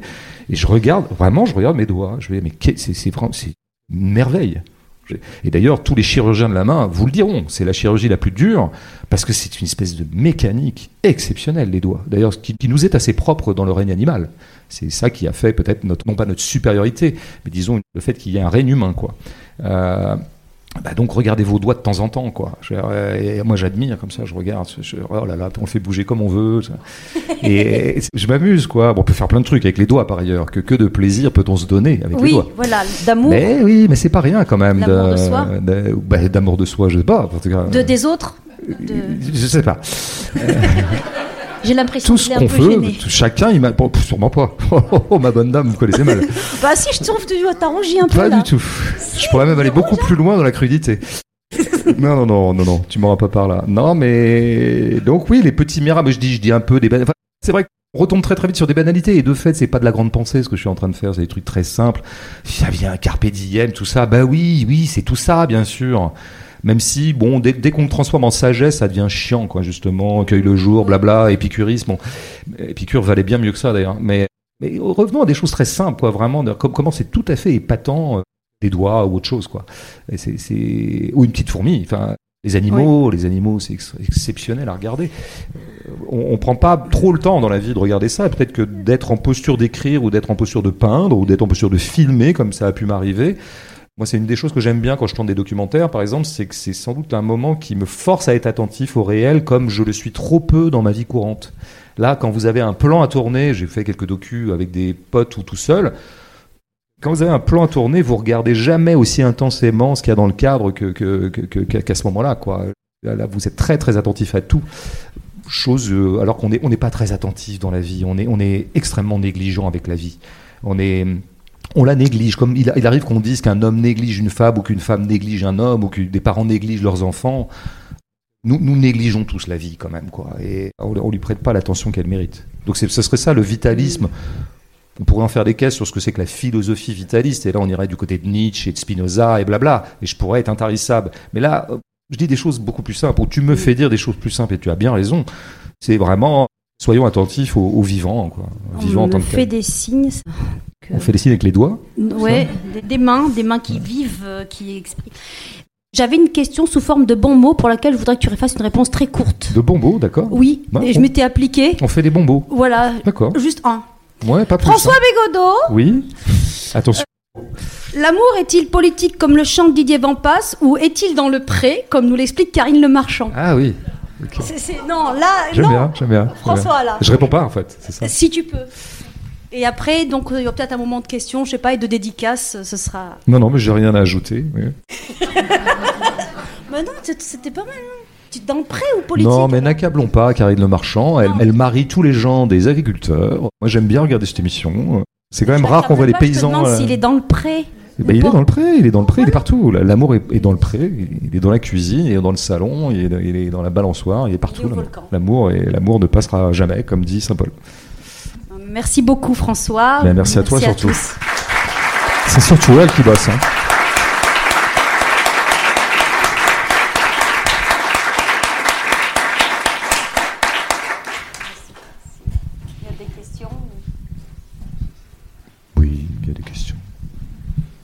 Est-ce qu'il y a un micro qui peut tourner ou est-ce qu'on fait tourner notre micro à nous Ou comment on fait? Est-ce que. On ne sait pas, on s'en fout? Il y a un micro, mais j'ai peur qu'il soit trop court. Ça serait bon, donc ça serait dommage de. Non, non, mais. S'il y a des questions. S'il y a des questions. Alors ici, ici, ici, qui, qui en premier? laisse, euh, donner la parole. Je vous laisse le micro ou comment vous voulez parler? Non. On peut le faire passer et je vais vous en faire part. Ouais. Ah oui, merci.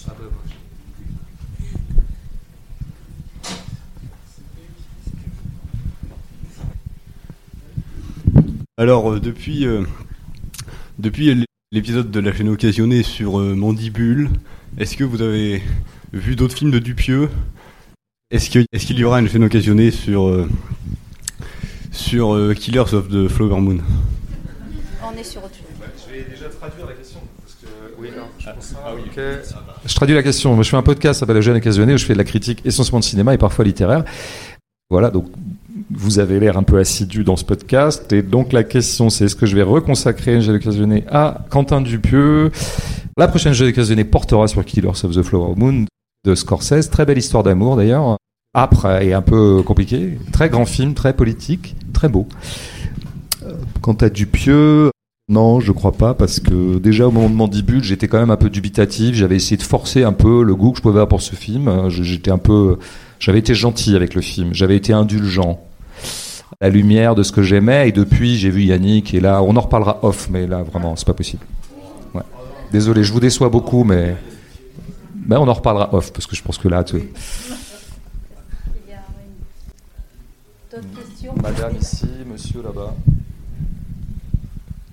Agitez bien vos petits doigts. Et tout ce qu'on peut faire avec les doigts. Bonjour. Je crois avoir vu dans une émission que vous prévoyez d'écrire un livre sur l'art et la morale. Ah j'ai mal, compris Non. Et bah, c'est en cours, oui, oui, oui. C'est un, plutôt un essai, on va dire, là, pour le coup, même si, comme d'habitude, c'est des essais qui. Ce sera un essai qui sera très incarné, très subjectif, où il y aura beaucoup de récits. Mais oui, c'est un sujet qui me travaille depuis très longtemps, parce qu'en fait, c'est, ça fait très longtemps que je, je, je mouline là-dedans, quoi. On en a d'ailleurs un peu parlé ce soir. Fondamentalement, ça me travaille beaucoup. Je dirais, euh, qu'est-ce qu'on fait de la morale dans, l'art? Est-ce que la morale a sa place dans l'art? C'est une question qui se pose un peu urgemment depuis quelques années. Enfin, elle s'est toujours posée, mais elle se pose de façon d'autant plus intense depuis quelques temps. Hein. Chacun voit à peu près à quoi je fais référence. Quel usage peut avoir la morale, la morale courante euh, dans l'art? Est-ce que la morale est vraiment un éléphant dans l'art, comme un éléphant dans un magasin de porcelaine? Vraiment, c'est vraiment le truc qui mon postulat est plutôt celui-là. C'est-à-dire que précisément ce que j'aime dans l'art, c'est qu'il est par-delà bien et mal.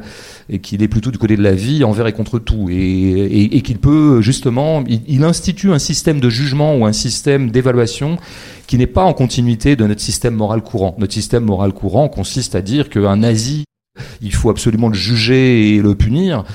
Et c'est tout à fait sain que des sociétés se soient données ce genre de hiérarchie de valeurs, qui d'ailleurs varie d'une société à l'autre. Enfin voilà. Bon, bah, quand, si moi demain je fais un livre où je, je, je raconterai un officier nazi, je, je m'empresserai pas de, de, de, faire clignoter à chaque page le fait que c'est un méchant horrible. Parce que pour moi, ça va sans dire. Hein, et la société le dit assez comme ça. Donc, a priori, moi, J'aime bien l'idée que l'art soit un lieu amoral de ce point de vue-là et n'est qu'une religion qu'on a dit. C'est un évangile vitaliste, c'est-à-dire la vie, la vie, la vie. Envers et contre tout, euh, malgré tout, par-delà tout. Mais quand même, c'est aller un peu vite en besogne. Donc je pense que la question de la morale dans, dans l'art, elle est quand même beaucoup plus compliquée. Donc c'est là que le, livre commence. Mais j'aborde aussi, est-ce qu'on peut, est-ce qu'il peut y avoir un jugement moral sur l'humour, par exemple? Et puis troisièmement, est-ce qu'il quel est l'usage qu'on peut faire de la morale en politique? Voilà, Ça, c'est un petit peu mes trois axes dans le livre, qui est un livre un peu gros que je suis en train de finir, qui sortira dans un an, parce que ça, ça prend beaucoup de temps à l'écrire. Je suis parti par ailleurs de choses extrêmement biographiques, autobiographiques, très vécues, que, vous apprendrez donc dans ce livre. Je, fais un teaser. Euh, voilà, parce que voilà. Il m'est arrivé quelques déconvenus que je raconte euh, dans les.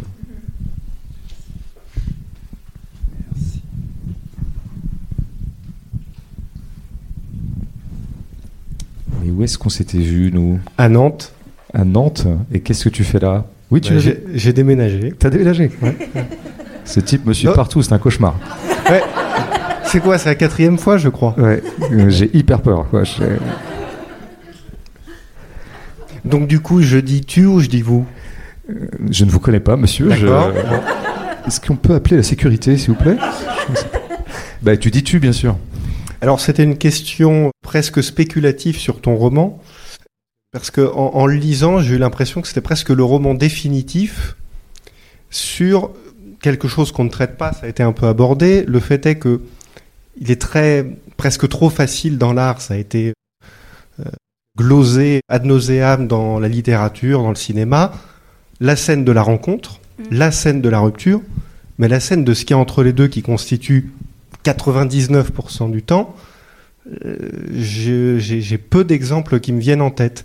Et est-ce que là, le, fait de, le faire sous cette forme un peu condensée, qui serait presque un aveu, la, taille du texte, que finalement c'est dur de tenir un texte très long sur cette phase-là, bon, je glisse ça comme ça, mais je, ne le pense pas parce qu'au contraire, comme Dali Para a pu le dire, c'est que ça condense énormément de choses, donc il y a beaucoup en très peu de pages. Mais la question que je poserais, c'est si jamais euh, un autre écrivain avait publié ce livre-là et mettait en demeure d'écrire quelque chose qui serait l'amour, tu te mettrais en chantier d'écrire l'amour d'eux, ben comment tu trousserais le roman? Je sais, je sais pas si. C'est bizarre ta question parce que sais, je trouve que j'ai écrit ce livre, donc là tu es en train de Non, mais ce que je veux dire. ce monsieur est bizarre, hein. Monsieur, monsieur, il, me met mal, il me pose des questions. Non, mais ce que je veux dire, c'est qu'il y a un côté presque définitif tu le fais sous une forme extrêmement ramassée, condensée. Tu veux dire qu'on peut pas. Euh, voilà, quelle autre manière on, de quelle autre manière on pourrait dépeindre ça Tu le game, c'est sûr. Voilà. Parce qu'il y, a, le, comme je disais, la scène de la rencontre, la scène de la rupture. il y a une grande intensité émotionnelle, des pleurs, des cris, voilà. Mais comment faire passer cette douceur-là, cette quotidienneté? Bah, Ce que tu dis était vraiment mon, mon, mon axe de départ. C'était, on racontait beaucoup les, les coups de foudre, enfin les, les, les prémices de l'amour et la, la première consommation amoureuse la, fièvre passionnelle qui, préside à une histoire d'amour au tout départ, et puis en général on raconte les ruptures. Et effectivement, on raconte pas entre les deux. Moi, je me suis dit, je vais raconter entre les deux. Cela dit, je suis pas le premier à faire ça. Il y a quand même pas mal d'écrivains, bon, de la tradition un peu naturaliste, Flaubertienne, Maupassant ou d'autres au XXe siècle, qui ont, qui se sont occupés justement des moments dits mous et qui, là où il se passe rien, il se passe rien selon certaines coordonnées, selon une certaine hiérarchie ou une certaine appréhension un peu clicheuse de ça, il se passe quelque chose et là il se passe rien. Le parti pris vitaliste de Maupassant et de Flaubert, c'est qu'en fait il se passe des trucs tout le temps. Qu'une fourmi, ça vaut une page et que c'est pas moins un événement, une fourmi, une rupture amoureuse ou un décès absolu. Donc déjà, je pense que beaucoup l'ont fait avant moi. Peut-être que chez Flaubert. Oui, c'est ça. J'allais y venir. J'allais y venir si tu m'avais laissé parler. Peut-être que ma petite touche là-dedans, un tout petit peu singulière par rapport à, à dirais, la tradition flaubertienne, c'est qu'on sent chez Flaubert une sorte de dépit un peu. On sent, bah oui, finalement, la vie, ça n'est jamais que ça. Et ça, c'est l'éducation sentimentale, quoi, qui commence par une, coup de foudre amoureux. Ce fut comme une apparition. Et, et cet amour n'aura jamais lieu. Et à la fin, bah, Frédéric Moreau, qui a 30 ans de plus, ou 20 ans, je sais plus, je crois que c'est sur 15-20 ans, ah, il retrouve son copain d'enfance et il dit bon finalement tu te souviens la nuit où on était allé au bordel tous les deux? C'est là qu'ils se sont dépucelés probablement au début de leur vie et, euh, et, l'un des deux je sais plus lequel dit c'est c'est ce que nous aurons eu de meilleur. Et donc là il y a une mélancolie flaubertienne un peu désespérante la vie ça n'était que ça. Finalement euh, après après cette nuit au bordel on s'est dépucelés joyeusement tous les deux finalement, il n'y a pas grand-chose à raconter. Donc moi, effectivement, là, dans l'amour, j'étais dans ce que Dali, je crois, a essayé de, dire, plus dans une sorte d'épiphanie, finalement, de, dire, la, vie, c'est ça, et c'est vrai que la vie, ça n'est que ça, mais il n'y a pas de réductionnisme dans le ça n'est que ça. C'est quand même, c'est immense, quoi. Voilà. Ce qui se passe entre Jeanne et Jacques, c'est pas grand chose, mais c'est immense. Là où effectivement Flaubert aurait été plus. Euh, après, quand je pense que quand il fait un cœur simple et qu'il raconte Félicité, là, la bonne dont je parlais tout à l'heure, là, je crois quand même qu'il est quand même en train de dire cette femme, c'était rien. Cette femme n'aura été pas vue par notamment ses, maîtres qui l'employaient successivement, et même pas par les enfants euh, dont elle s'est occupée de façon presque euh, religieuse. Mais Flaubert, lui, dira Félicité est une sainte. Il la sanctifie quand même. Donc il y a, il y a aussi chez Flaubert ce que, ce que j'ai essayé de faire moi, à savoir, je dirais pas de sanctifier Jalais Jacques, ça je me permettrais pas, mais quelque chose de cet ordre-là quand même, de les, de, les, de les remettre au, sur le devant de la scène, quoi, au même titre que les sinistres personnes qui, qui font profession elles-mêmes de se bombarder sur les scènes, qu'on appelle les personnages politiques ou historiques, tout ça, et qui finalement n'en valent, valent pas tant la peine. Ben, ce sera la dernière euh, remarque parce que là, il est temps euh, de faire la signature parce qu'après, la caissière, elle doit s'en aller chez elle. Ben oui, c'est ça. Respectons les travailleurs. Bon, merci Dali beaucoup, merci, merci pour ce travail.